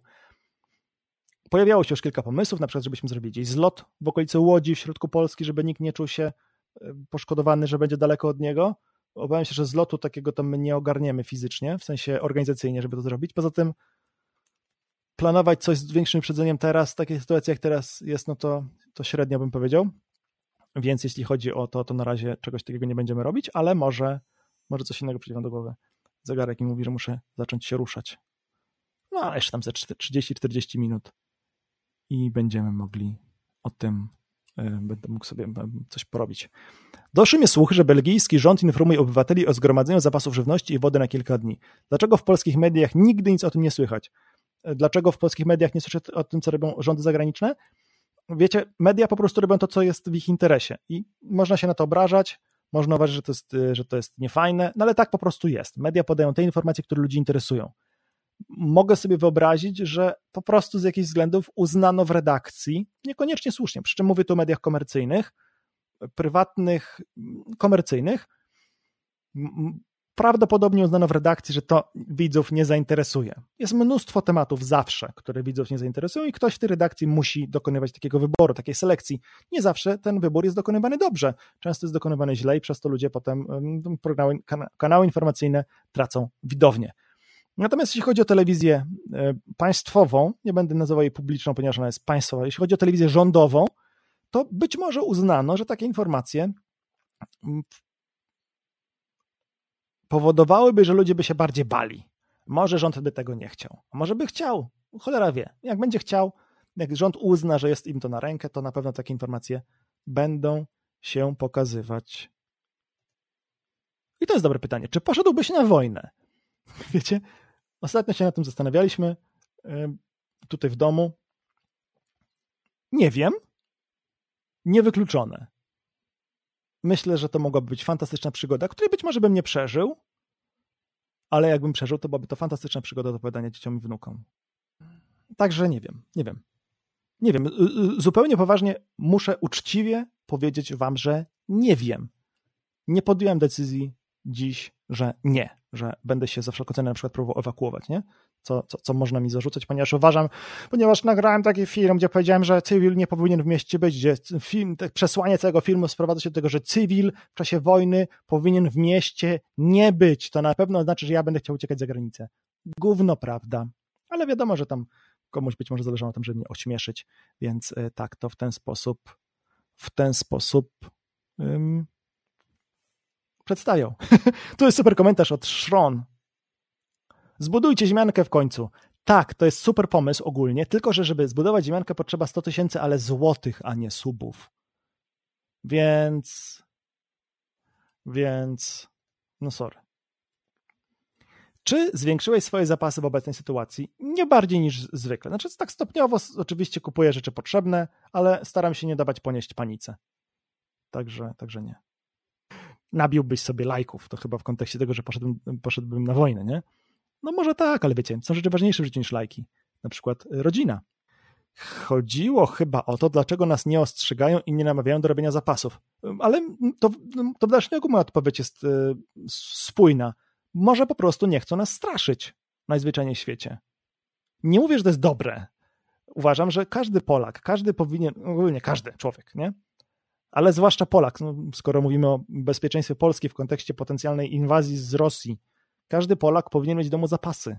Każdy powinien mieć w domu zapasy, żeby być niezależnym od kupowania żywności w sklepie i niezależnym od wody w kranie i od y, prądu w gniazdku, żeby był w stanie przeżyć, żeby nie potrzebował pomocy służb. To jest rzecz, uważam, oczywistą i bardzo żałuję, bardzo żałuję, że nie wszyscy te zapasy mają. Rosja ponosi ponoć olbrzymie straty na froncie z Ukrainą. Czy sądzisz, że Putin w razie przegranej wojny i zniszczonej gospodarki użyje atomowych lub jakiejś broni biologicznej? Nie wiem, wątpię. To znaczy, jestem przekonany głęboko, mam przekonanie graniczące z pewnością, że nie użyje broni atomowej względem państwa NATO, ponieważ skończyłoby się to dla niego tym, że Plac Czerwony zmieniłby się w jezioro. Cała Moskwa zmieniłaby się w jezioro, w taką radioaktywną pustynię, którą później zaleje woda. Także być może zdecydowałby się ewentualnie, jak to mówi pan Jacek, eskalacja przez deeskalację, czy deeskalacja przez eskalację. Nigdy nie wiem. W każdym razie gdzieś w jakieś niezamieszkałe miejsce w Szwecji, które jest państwem siłą rzeczy z perspektywy NATO neutralnym. Być może na to e, nie potrafię odpowiedzieć. Myślę, że prędzej go odsuną od władzy, bo w Rosji również żyją rozsądni ludzie. To nie jest tak, że wszyscy Rosjanie są kretynami. W Rosji również żyją rozsądni ludzie, którzy myślą, nie? Nie mówię, że Putin nie myśli. On też myśli, tylko w taki dosyć specyficzny sposób. Z tą wojną to zależy. Inaczej patrzy się na życie w wieku 20 lat, a inaczej 35, jak się ma żonę i kilkoro dzieci. Oczywiście, że tak. Ja mam 38 i kilkoro dzieci. To tym bardziej patrzę inaczej. Wojna jako fantastyczna przygoda. Szkoda czasu na oglądanie. Okej, okay, szanuję to podejście. Zwróćcie tylko uwagę, że ja nikogo nie próbuję przekonać do swojego zdania. Ja po prostu dzielę się z wami moimi spostrzeżeniami. Jeżeli czujecie się niekomfortowo z moimi spostrzeżeniami, naprawdę lepiej, żebyście mnie nie oglądali. Jestem z tym jak najbardziej okej. Okay. W ogóle ile jest łapek w górę w tej chwili? Niech mi ktoś powie, proszę, bo jest 594 osoby nas oglądają, z czego na YouTubie 567. Jedna sama na Twitchu. Witam cię, widzą na Twitchu. na Twitchu zawsze transmitujemy transmitujemy gry. Dawno już tego nie robiliśmy. Nie miałem nawet czasu grać, słuchajcie, ostatnio. Dopiero w weekend znalazłem chwilę, żeby pograć. To jest strasznie taki, taki za... No zachrzaniamy w robocie, no co mogę powiedzieć, na kanale, w sklepie i tak dalej. Tu jest komentarz Katarzyny. Wojna jako przygoda? Kurde. I nie wiem, czy stres porozowy to przygoda. No słuchajcie, no ja na wojnie nigdy nie byłem, więc taka jest moja perspektywa. No, co mogę poradzić? Lolek pełen napisał. Baba jesteś, to się nie znasz na męskich marzeniach z dzieciństwa. Nie, ja naprawdę nigdy w dzieciństwie nie marzyłem o tym, że wziąć udział w wojnie. Po prostu w tej chwili już czuję, że, że mógłbym się na to zdecydować. I, i tyle. Ziemianka za 100 tysięcy, chyba prefabrykowany schron żelbetowy. Znaczy, nie wiem, czy ty zdajesz sobie sprawę z tego, jaką my ziemiankę chcieliśmy zbudować, bo myśmy mieli taką koncepcję zbudowania takiego dosyć głębokiego wykopu. On miał chyba tam, w sensie na wysokość ta ziemianka miała około 3 metrów z groszami, ponieważ pod podłogą była mniej więcej metrowa przestrzeń na trzymanie zapasów. Dopiero na tym była podłoga i dopiero na tym były na przykład łóżka i ta, ta przestrzeń życiowa od góry ta ziemianka miała być przykryta betono, metrową warstwą ziemi, więc siłą rzeczy strop też musiał to unieść i pod tym kątem budowaliśmy tę ziemiankę. No i tam, tak jak pamiętam, kosztory są to 100 tysięcy złotych, to byłoby tak, e, taka sensowna kwota, żeby ją wydać. E, czy to prawda, że dachy płaskie z powietrza widać jak normalna ziemia, asfalt, a trójkątny widać jakby to był dom? Przecież to sobie możesz zobaczyć na zdjęciach satelitarnych, jak wyglądają. To nie jest nic szczególnie trudnego. Czy budowa ziemianki serio kosztuje 100 tysięcy? Znaczy, może inaczej. Kiedy my patrzyliśmy na ten kosztorys, e, kiedy myśmy go przygotowywali i, i liczyliśmy też, jak wiele wysiłku będzie wymagało, wysiłku też i czasu, i pieniędzy siłą rzeczy, będzie wymagało na przykład zrobienia dokumentacji fotograficznej, którą mm, planowaliśmy zrobić po to, żeby pokazać dokładnie krok po kroku każdy etap budowy, że później każdy, kto nas wspierał na tej zbiórce, mógł sobie zbudować tę ziemiankę, no to tyle nam wychodziło. Co to jest jakieś pytanie? Waraj mm, o to pisze, ale skoro bardziej patriotyczne nieprzeszkolonego, niepro, nieprzeszkolonego cywila jest przeżyć, to czy gdybyś poszedł na wojnę, to nie byłoby to niepatriotycznie i egoistyczne? Znaczy, na pewno byłoby to nie, niefortunne z perspektywy rodziny, bo bym ryzykował, że zginę. Ale wiecie, no to, to nie jest tak, że każdy, kto idzie na wojnę, to się, siedzi na froncie i strzela. Chyba na jednego żołnierza na froncie przypada czterech żołnierzy gdzieś tam na zapleczu, więc to, to nie jest tak, że od razu człowiek ląduje z karabinem w okopie i strzela do, do, do orków, nie? Albo z javelinem, czy z czym tam, z tym granatnikiem Komar, czy jak on się nazywa, ten granatnik, co, co, co to podobno trafił na Ukrainę. Więc to nie jest tak, że, że automatycznie to oznacza, że, że człowiek trafia na front i ginie. Także to, to nie jest tak. Jakie aplikacje na smartfona byś polecił w razie ewakuacji? Y, wiesz co, Agnieszka, to jest dobre pytanie, ale musisz doprecyzować w sensie w jakim celu. Bo jeśli mówimy o mapow o aplikacjach mapowych, no już wspominałem przed chwilą, że Google Maps oraz mapy.3, natomiast nie wiem, czy czy może być może masz na, czy, czy może być może, czy może masz na myśli jakieś inne potrzeby, które mogłyby się y, nam na które mógłbym ci odpowiedzieć. Czy byłeś w wojsku? Pyta, gdzie, gdzie okiem sięgnąć? No właśnie nie byłem w wojsku, bo ja studiowałem. Kiedy w ogóle to była zabawna historia, jak poszedłem na komisję wojskową, ubrany w wojskową kurtkę, bo tak się ówcześnie ubierałem, więc patrzyli na mnie jak na idiotę, ponieważ większość ludzi, którzy tam byli, słuchałem ich rozmów, ci ludzie nie chcieli iść e, zupełnie do wojska. Oni kombinowali tylko, żeby się od tego wojska wymigać, żeby mieć jakieś papiery, żeby dostać przynajmniej kategorię D, czyli nie iść do, nie iść do zasadniczej służby wojskowej na, w czasie pokoju. Potem znałem też sporo osób, które studiowały tylko po to, żeby nie iść do wojska. Ja to rozumiem, że ktoś może nie chcieć. Ja też wolałem iść na studia niż do wojska, ponieważ uważałem, że bardziej mi się to przysłuży, jeśli chodzi o karierę zawodową. Nie wiązałem swojej zawodowej przyszłości z wojskiem ani z niczym, czego mógłbym się w wojsku nauczyć. Więc po prostu nie planowałem pójść do, do wojska. Wolałem iść na studia. Natomiast było to zabawne właśnie, kiedy w wojskowych ciuchach Wszedłem na komisję wojskową. Dostałem oczywiście kategorię A, no bo nie miałem takiego stosu papierów dowodzących, że jestem krzywy albo z jakichś innych względów mam problemy ze zdrowiem, które uniemożliwiają mi służbę. No a potem studiowałem, a potem nawet jak mnie skreślili ze studiów, to w końcu i tak mnie przewracali na listę studentów, więc konsekwentnie doczekałem do końca poboru, a potem pobór został zawieszony. Widać, że nie byłeś w wojsku. Okej, okay. Nie no, zobaczcie, jak wygląda schrona, jak wygląda ziemianka. To może sobie odpowiecie na pytanie, czy ziemianka mnie ochroni. To zależy przed czym. Ziemianka nie jest rodzajem na wszystko. Ziemianka nie ochroni cię przed wybuchem broni atomowej dokładnie nad ziemianką, ale schron też cię przed tym nie ochroni. Schron nie uchroni przed czymś, co spowoduje, że powstanie taki krater, że wyparuje ziemia, jak ta bomba wybuchnie, nie? No to nie po to się ten schron buduje. Ziemiankę myśmy, myśmy chcieli wypromować w Polsce, czy przygotować dokumentację, żeby możliwie dużo Polaków zbudowało sobie taką ziemiankę, która będzie im służyła do przechowywania dużych ilości żywności na co dzień, dzięki czemu będą ponosić y, zyski z tego tytułu. Na przykład będą mogli trzymać własne owoce, nie będą się psuły, będą mogli mieć dzięki temu większy sad na przykład, nie? To miała być taka korzyść na co dzień. Na ewentualność wichury, powiedzmy, kiedy boisz się, że dach sąsiada, krokwie z dachu sąsiada urwą się i wpadną ci przez okno zabijając twoje dziecko, możesz przeczekać noc, czy przeczekać dzień, taką wichurę, czy nawet tornado w ziemiance, schronie i tam będziesz bezpieczny. Wreszcie na ewentualność opadu radioaktywnego, zużycia broni jądrowej, metrowa warstwa Ziemi również miała cię przed tym zabezpieczyć. Taka była nasza wizja. Ta ziemianka miała służyć właśnie tym celom. No i może ona była przesadzona pod tym kątem. Mo może można było ją zrobić taniej, na przykład nie, nie robiąc takiej bardzo wysokiej. Dlaczego to miało znaczenie, że ziemianka wysoka, w sensie wysoki wykop jest do drogi? Dlatego, że e, jak mamy, no tu akurat mamy pudełko na początek racji BPER, które było nią na sklepie, więc y, użyję to jako ścianę ziemianki, nie? Jest ściana ziemianki i, i, i druga ściana, czekajcie, o, i tu będzie druga ściana, na której będzie strop, nie? Więc oczywiście muszą one przenieść ciężar stropu i ziemi, napór ziemi, powstrzymać, ale muszą także powstrzymać napór ziemi z boku, napierającą z boku ziemię. Czyli muszą być na tyle grube, żeby powstrzymać się i na przykład nie zapaść się w tę stronę. Dlaczego kontenerów się morskich nie zakopuje pod ziemią? Znaczy niektórzy robią to, ale to bez sensu. Zwłaszcza dlatego, że ta blacha na tych ścianach kontenera zostanie wyboczona, wgnieciona, wepchnięta do środka przez napór ziemi. Nie możemy do tego dopuścić. No i wiadomo, że im większa jest pionie, w sensie większą roz, rozpiętość ma ta ściana, bez elementów spinających ze sobą te dwie ściany przeciwległe, tym grubsza musi ona być, żeby się nie wyginać do środka pod naporem ziemi. I to, to prawdopodobnie, ponieważ myśmy chcieli właśnie zrobić dosyć głęboki wykop, żeby móc mieć jak najmniejszą powierzchnię tej ziemianki, to było istotne ze względu na przepisy, i jak największą jej kubaturę, powierzchnię, żeby jak najwięcej tam rzeczy zmieścić, na przykład zapas wody duży, żeby tam można było zmieścić, ale też na przykład mieć beczkę na nieczystości, powiedzmy, nie?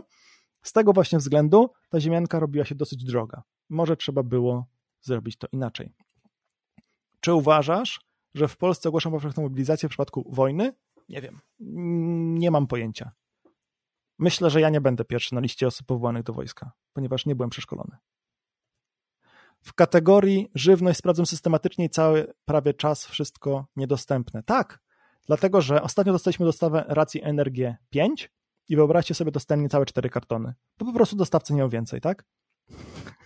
Kilkadziesiąt opakowań. Co się sprzedało w chwilę. Robię listę y, oczekujących na te produkty. Jeśli ktoś ma ochotę, proszę pisać na info małpka.karaluch.com.pl i tam e, jest lista oczekujących dla tych osób, które się tam zgłoszą, na tej liście zapiszą, zostaną przez nich zapisane. Odłożę na bok pod ladą część. E, dam tam chwilę, chwilę czasu, żeby e, można było się ten towar potem odebrać, w sensie zamówić. Ja miałem kategorię A, podczas studiów nie brali, a po przenieśli mnie do rezerwy, mimo że mogli mnie wziąć. Chyba u mnie jest tak samo.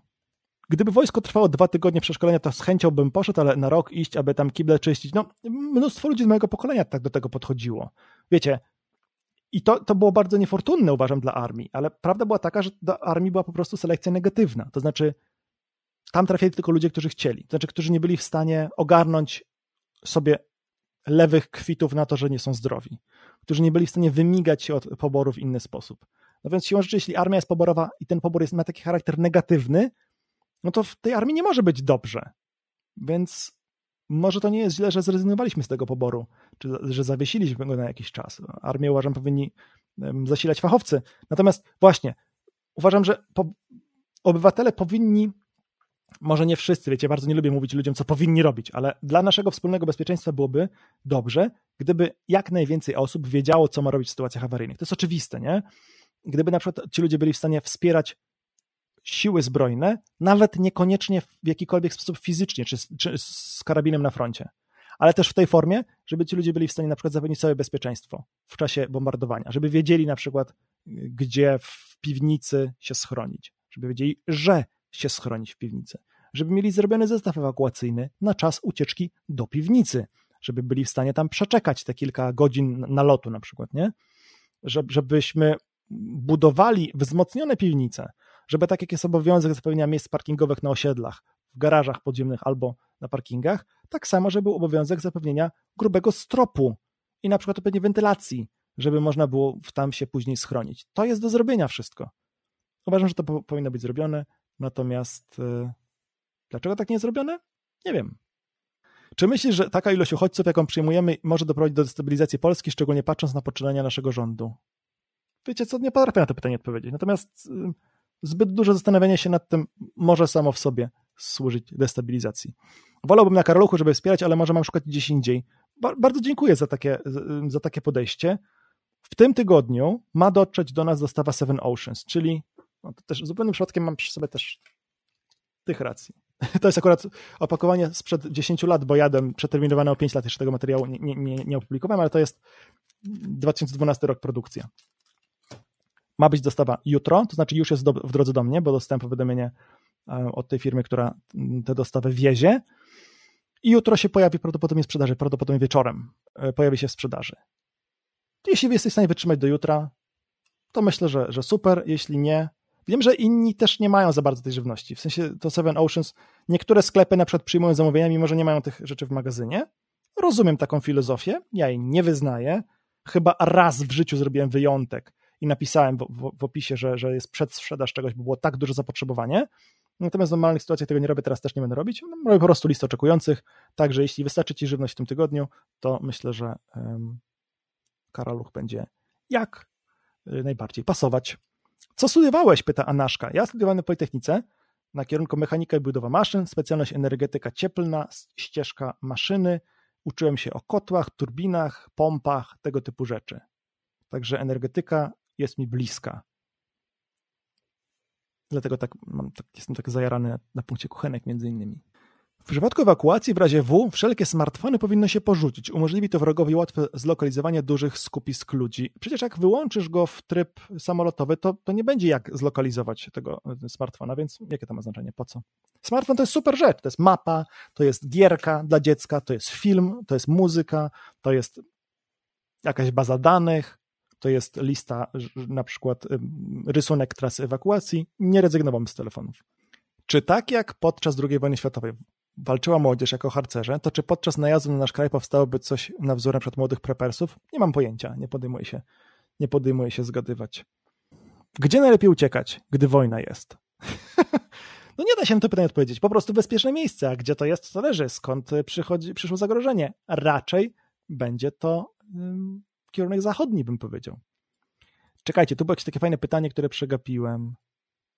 Nie to, nie to, ale czy uważasz, że osoby z pozwoleniem na broń zostaną szybciej powołani do wojska w przypadku wojny niż osoby bez pozwolenia? Być może, no bo ci ludzie przynajmniej, być może ci ludzie przynajmniej będą w stanie, jakby to powiedzieć, strzelać skutecznie. Może to byłoby, może to byłoby korzystne dla nich.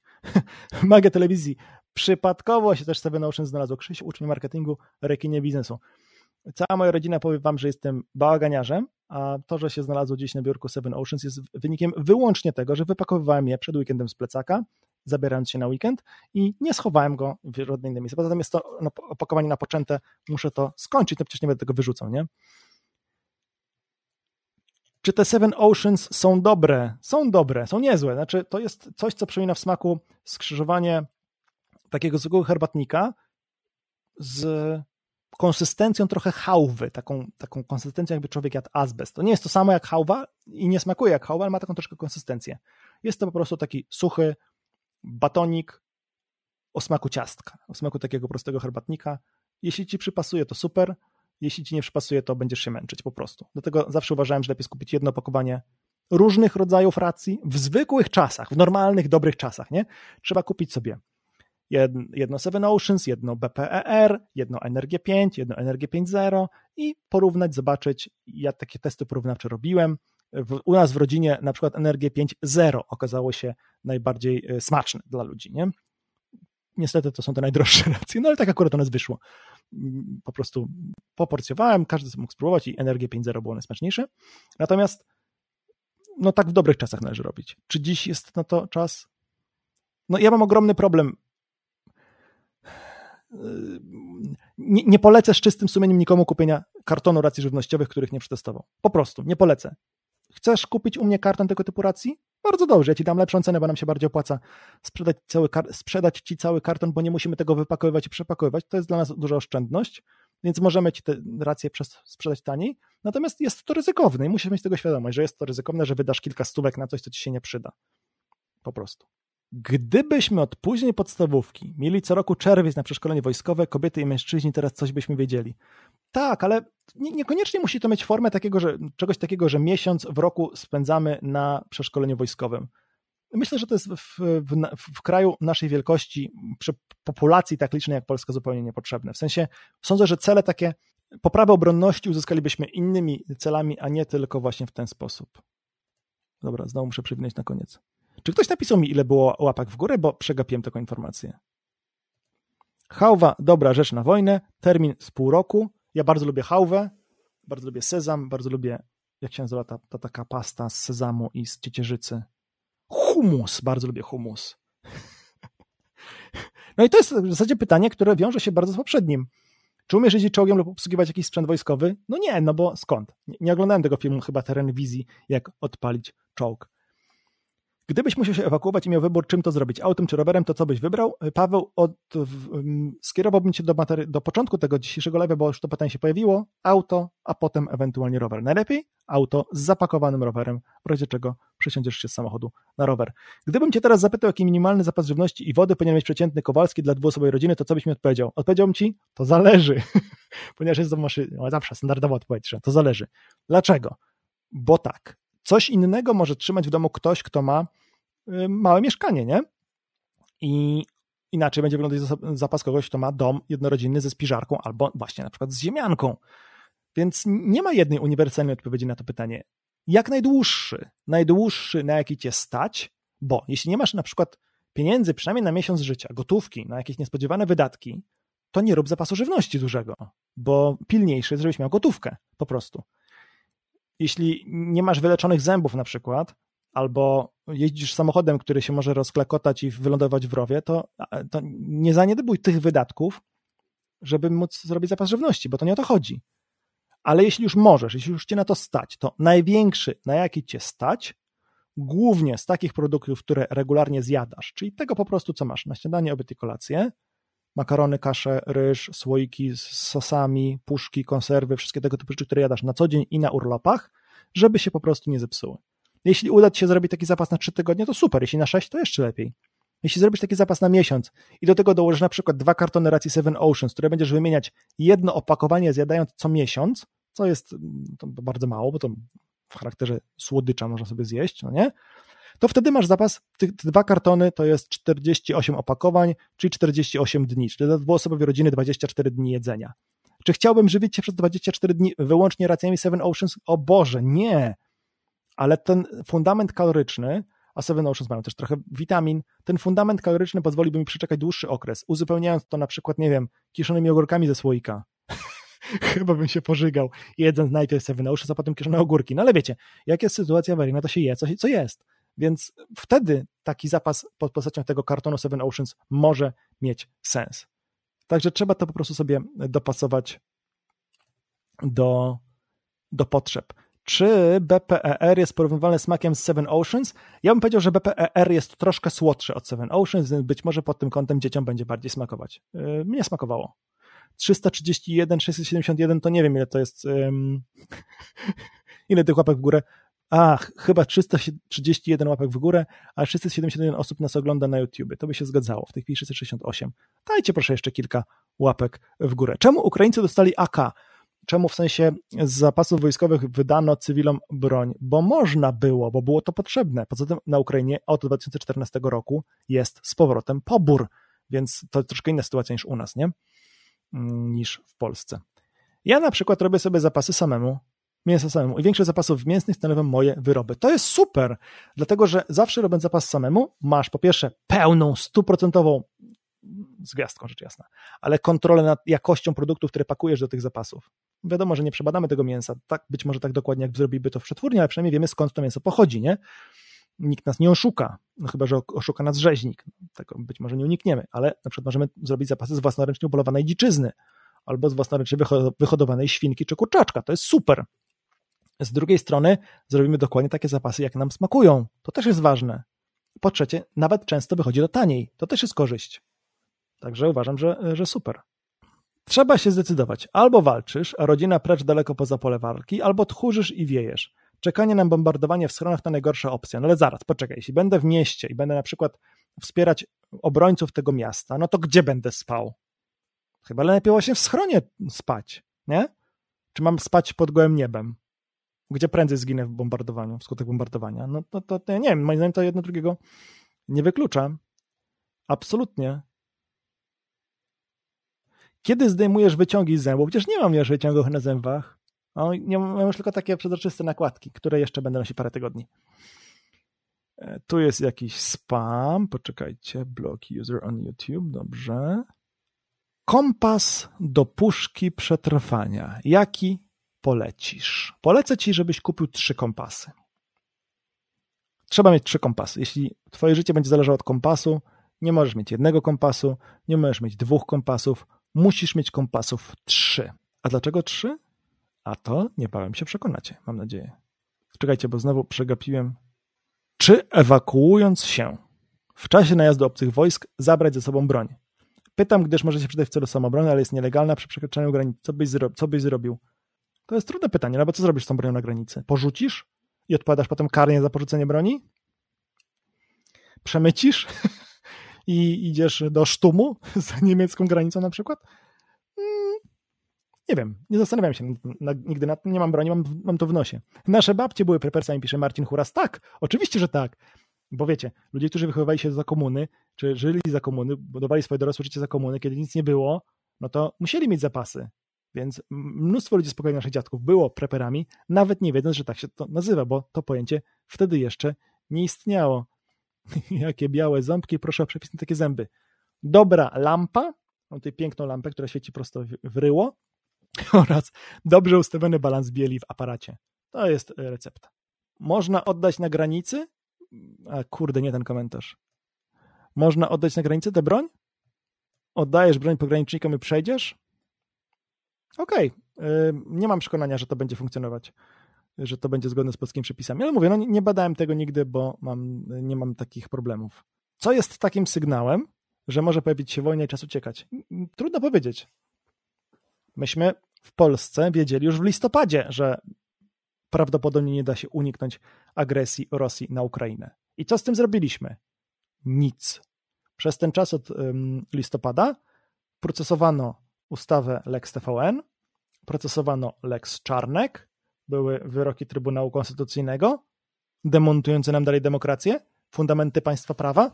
Także wiecie, trudno powiedzieć, jakie to czynniki będą pokazywać, że wojna się może pojawić. Czekajcie, muszę sobie przenieść myszkę na drugi stolik. Będzie mi wygodniej siedzieć tak. O, o tak, bo już się zmęczyłem. W ogóle zaraz kończymy, bo już jest późno. Natomiast są takie sygnały, że wojna już się zaczęła, na przykład spadające bomby. I to jest moment, w którym trzeba się było ewakuować już wcześniej. Nie kupuj tanich kompasów, kup na przykład Silva, dobra jakość. Mamy kompasy Silva w sklepie, znaczy miewamy kompasy Silva w sklepie, bo coraz trudniej się ostatnio ściągnąć. Mieszkam w dość strategicznym miejscu. Marynarka wojenna, lotnisko wojskowe, baza paliwa, kawerny z gazem. Uciekam, jak tylko coś się będzie dziać. Jak walnie, to wszystko rozwali. Jest takie ryzyko, to prawda. W mediach było, że władze Ukrainy wprowadziły prawo, że zabójstwo przez cywila wroga będzie legalne. Nie wiem, czy to prawda, trochę ryzykowny. Nie powoduje to, że każdy cywil staje się żołnierzem. Tak, ja też, też na to zwracałem uwagę.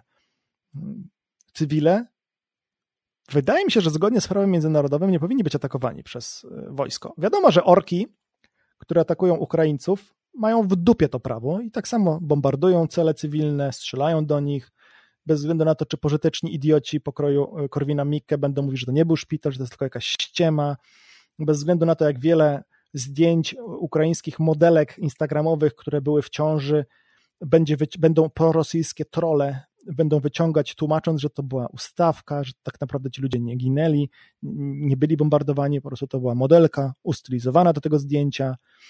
Bez względu na to, fakty są takie, że Rosjanie atakują, że orki atakują rosyjskie, ukraińskie cele cywilne. Więc już w tej chwili bycie w Ukrainie cywilem jest tak naprawdę sporym ryzykiem śmierci. Czy to cokolwiek zmieni taki przepis? Nie wiem. Moim zdaniem nie. Co sądzisz o służbie wojskowej dla kobiet? Uważam, że jeśli wprowadzalibyśmy obowiązkową służbę wojskową, uważam, że powinna być równa dla mężczyzn i dla kobiet. Uważam, że nie ma powodu, dla którego mielibyśmy rezygnować z obowiązkowej służby wojskowej czy przeszkolenia dla kobiet. W Izraelu jest to zrobione super. Powiedzmy, że teraz za oknem słyszysz syrenę. Co robisz? Po pierwsze, żegnam się z wami, mówiąc, że było fajnie, że mam nadzieję, że się zobaczymy niebawem. Po drugie, zabieram swój zestaw ewakuacyjny i się ewakuują. Chociaż chyba nie zrobiłbym tego tak od razu. Chociaż wiecie co? Yy, chyba bym nie tak zrobił, bo lepiej jest w mojej sytuacji, kiedy mam to tak już obcykane, że mogę zrobić to dosyć szybko nie ryzykuję wiele, wolałbym się ewakuować, a potem wracać, niż nie zdążyć. Więc raczej wybrałbym ewakuowanie się, a po drodze sprawdzanie, co się dzieje. To, to w kontekście moich zębów. Licówki. Tak, to licówki to jest super rozwiązanie. Nie, ja sobie prostowałem zęby przez dwa lata, błagam. Chociaż w ogóle to jest, to jest śmieszna historia, bo parę osób mi mówiło, że nie powinienem sobie robić aparatu na zęby, bo to jest bez sensu, bo ktoś mnie naciągał. I moja historia była taka, że mnie powiedziano, powiedział mi to lekarz, dentysta, że ja muszę sobie zrobić aparat na zęby, ponieważ je zjem w przeciwnym razie. I też było widać to po moich zębach, które się ścierały. No i ja stwierdziłem, dobra, no to wolę wydać mniej pieniędzy niż więcej, zrobię sobie ten aparat. I robię go w innym miejscu, nie tam, gdzie mi to zalecono, bo ci ludzie zresztą nie robią takich, nie świadczą takich usług. Oni mi proponowali, że oni mi zęby przemodelują i przykleją licówki. Będą wtedy ładne, nie? ale to nie jest to samo, więc ja po prostu poszedłem do innego dentysty i zrobiłem sobie normalnie elegancki aparat, który nosiłem troszkę przez koło dwóch lat. Gdzie to jest? Jestem na etapie kompletowania sprzętu ucieczkowego i zastanawiam się, na ile istotne jest, aby plecak nie świecił w noktowizji. Zupełnie to nie jest istotne. To znaczy, jeśli jest to jed... jeśli masz wszystko inne obcykane, to możesz się na tym zastanawiać. Jeśli nie masz innych rzeczy obcykanych, to to jest naprawdę jedna z ostatnich rzeczy, nad którą powinieneś się zastanawiać, bo można sobie zawsze w noktowizji można sobie przykryć jakąś szmatą, która będzie cię chronić, będzie się mniej świecić w noktowizji, ten plecak, który już masz. Wolałbym mieć plecak, który nie świeci, wolałbym mieć plecak, który świeci, powiem tak, wolałbym mieć plecak, który nie jest idealny i świeci w noktowizji, niż nie mieć zestawu ewakuacyjnego, bo nie mam plecaka, albo mieć niewygodny plecak, którym nie zapakuję wszystkich rzeczy, albo zapakuję za dużo i będę się z tym męczył. To byłoby jedno z ostatnich kryteriów, które bym, które bym ja brał pod uwagę. Co sądzisz o bluzce i spodniach termoaktywnych bawełnianych lepsze do spania? Nie mam zbyt wiele doświadczeń, jeśli o to chodzi, więc nie odniosę się do tego. Powinno być 2,5 roku wojska minimum, bo inaczej najlepszych odsortowują i bieda u nas. Nie, to jest głupota. Jeśli wojsko będzie trwało 2,5 roku, to nikt o zdrowych zmysłach nie będzie do tego wojska szedł. Kto się najbardziej boi rosyjskiej armii? Kto się najbardziej boi rosyjskiej armii? Rosjanie płci męskiej wieku 18-35. Najbardziej się boją rosyjskiej armii, bo wiedzą, czym się wiąże ten pobór. Nie, pobór nie powinien być na 2,5 roku. To, to, to, powoduje, że ludzie mają przerwę, ogromną przerwę w życiorysie, które nie są w stanie załatać. W porządku, może sytuacja Izraela to uzasadnia. Może sytuacja Izraela, który jest państwem niewielkim, nielicznym, otoczonym ze wszystkich stron przez potencjalnych wrogów, to by uzasadniała. W Polsce uważam, że nie ma powodu, żeby tak to wyglądało. Z ciekawości, ile cię kosztowało dwuletnie prostowanie zębów, tak mniej więcej nie wiem, nie podsumowałem tego jeszcze, także nie potrafię nawet na to pytanie odpowiedzieć, bo zupełnie nie wiem. Jak uciekać z dzieckiem? Kwestia transportu. Dziecko małe przypiąć do plecaka i w długą. Komentarz zabawny, ale jak uciekasz z rodziną, masz ekwipunek, już dziecko trzeba je przenieść, bo samo nie da rady. Wózek. Wózek dla dziecka jest super sprzętem do ewakuacji. Oczywiście uważam, że jeśli masz możliwość, to samochód, jeśli nie masz możliwości, to rower z przyczepką, bądź fotelikiem, bądź przyczepką i fotelikiem, przyczepką z akwami i fotelikiem, dwa rowery, jeśli macie pełną rodzinę. W ostateczności właśnie wózek. Fajnie, gdyby ten, ta przyczepka rowerowa miała opcję przerobienia na wózek taki do pchania ręcznie. Jeśli na przykład z jakichś względów będziesz musiał zostawić rower, no to zapakujesz część rzeczy i dzieci na wózek, będziesz iść dalej z wózkiem. Słuchajcie, kochani, ja planowałem, że będę gadać z wami dziś półtorej godziny. Wyszło nam troszkę ponad półtorej godziny. Teraz jest aż 735 osób nas oglądających, z każdą chwilą jest coraz więcej, ale niestety no już troszkę się zmęczyliśmy wszyscy, i ja, i wy. Więc umówmy się, że odpowiem na pięć pytań. Bardzo dobre pytanie Ro Bogdana. Jaki rower? W zimie po zaspach? Powiem tak. Po pierwsze, można jeździć rowerem zimą. Robiłem to, więc wiem, że można. Po drugie, nie zawsze są zaspy. Po trzecie, nie wszędzie są zaspy. Po czwarte, jeśli będą zaspy tam, gdzie jedziesz rowerem, takie zaspy, że nie możesz przejechać rowerem, to samochodem, osobówką również w wielu miejscach nie przejedziesz. Więc tutaj nie ma korzyści, w sensie, że ten, ten rower nie jest gorszy od samochodu. Wreszcie po piąte, był taki materiał ostatnio, ale duża część z Was go nie oglądała, bo widocznie YouTube stwierdził, że Was nie będzie interesować, żeby nie ustawiać swoich całych przygotowań tylko przez perspektywę jednego scenariusza, że może ewentualnie będą zaspy i nie będę mógł jechać rowerem. Podczas gdy rower w wielu innych sytuacjach będzie optymalny, albo będzie jedynym rozwiązaniem, z którego możecie skorzystać. Nie należy przygotowywać się wyłącznie na jeden scenariusz, bez względu na to, czy chodzi o to, że robicie tylko coś, żeby, żeby jakby robicie coś tylko pod kątem tego scenariusza, albo rezygnujecie z czegoś tylko pod kątem tego scenariusza. O, super pytanie. I niech będzie na końcu, bo pod koniec jest nas najwięcej. Trzy rzeczy, które mogą zrobić osoby, które dopiero teraz zaczynają interesować się preparingiem, to po pierwsze powiedziałbym, żeby zorganizowały sobie źródło ciepła do przygotowywania posiłków. Po drugie, żeby zorganizowały sobie metodę na uzdatnienie, na przyniesienie do domu i uzdatnienie do picia wody, jeśli nie będzie wody w kranie. A po trzecie, niech się przygotują do ewakuowania się. Bo ewakuacja nie jest rozwiązaniem każdego problemu, ale będzie potrzebna szybka, sprawna ewakuacja w razie pożaru, w razie bombardowania, w razie wojny, w razie skażenia chemicznego. I dlatego uważam, że trzeba być do niej gotowym, mimo faktu, że wcale niekoniecznie będziemy chcieli się ewakuować. Jeszcze trzy. Czy w razie W osoby posiadające pozwolenie na broń i broń powinny się martwić o to, że zostanie im ona skonfiskowana oraz z racji tego, że ich dane w są w systemie, mogą stać się jakimś celem. Teraz to się nie mówi, że w razie W, tylko w razie Z. Tak.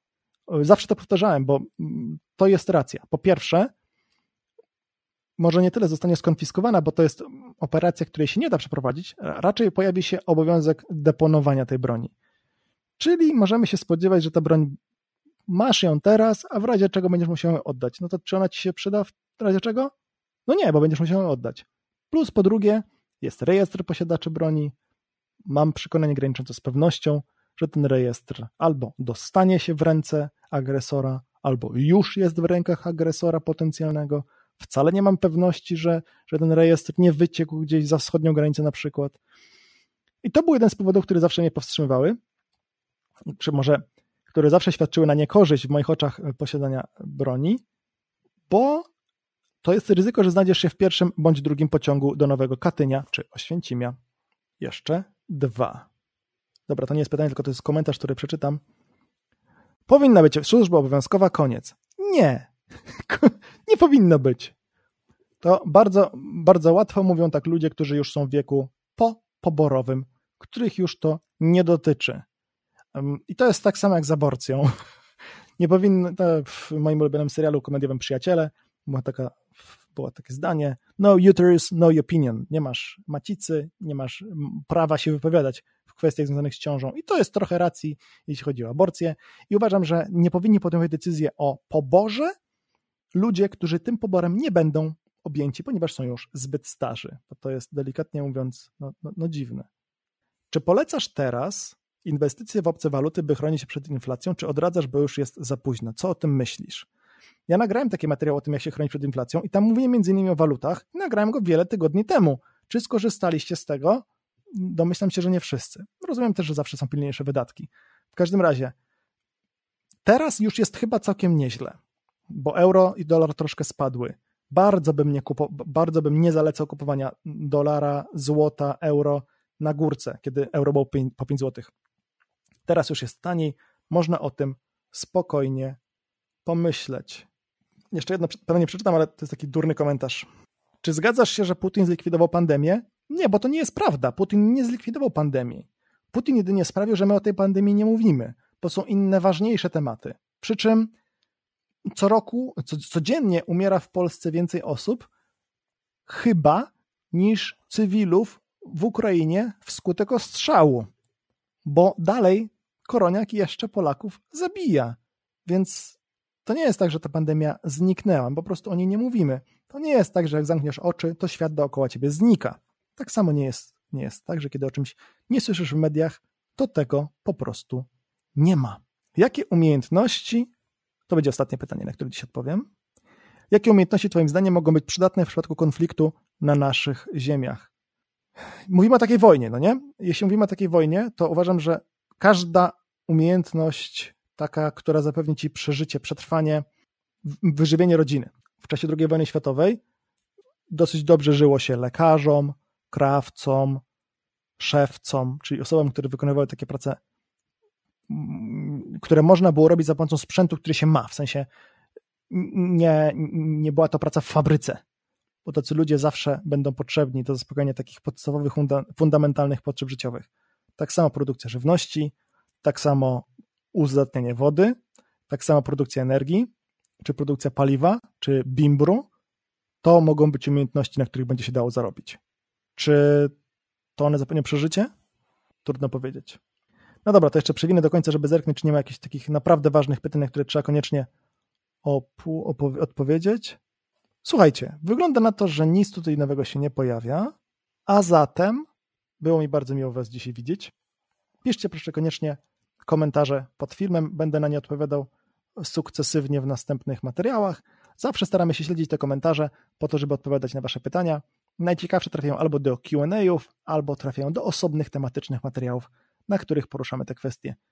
Mam jeszcze jeden materiał nagrany, który muszę zmontować i mam nadzieję, że uda się puścić w tym tygodniu, co by oznaczało, że muszę go puścić jutro dla patronów, a w czwartek dla niepatronów, a to chyba się nie uda, więc być może będzie w czwartek dla patronów, a w niedzielę dla niepatronów, czy w piątek i w niedzielę, bo zawsze dla patronów musi być dwa dni wcześniej. Jeśli podoba Wam się to, co robicie, można nas wspierać na przykład y, na Patronajcie. Gorąco zachęcam do śledzenia nas na innych mediach społecznościowych. Gdybyśmy ewentualnie dostali kiedyś bana na YouTube czy Facebooku, zawsze możecie zajrzeć na nasz blog. I w opisie pod tym filmem, pod tą transmisją jest również link do naszego newslettera, który ostatnio rozsyłamy mniej więcej raz na dwa tygodnie z ważnymi informacjami. Jak nam wszystko padnie, to być może newsletter będzie jeszcze działać. Do zobaczenia w następnym filmie. Trzymajcie się, i życzę Wam miłego wieczora. Bądźcie zdrowi.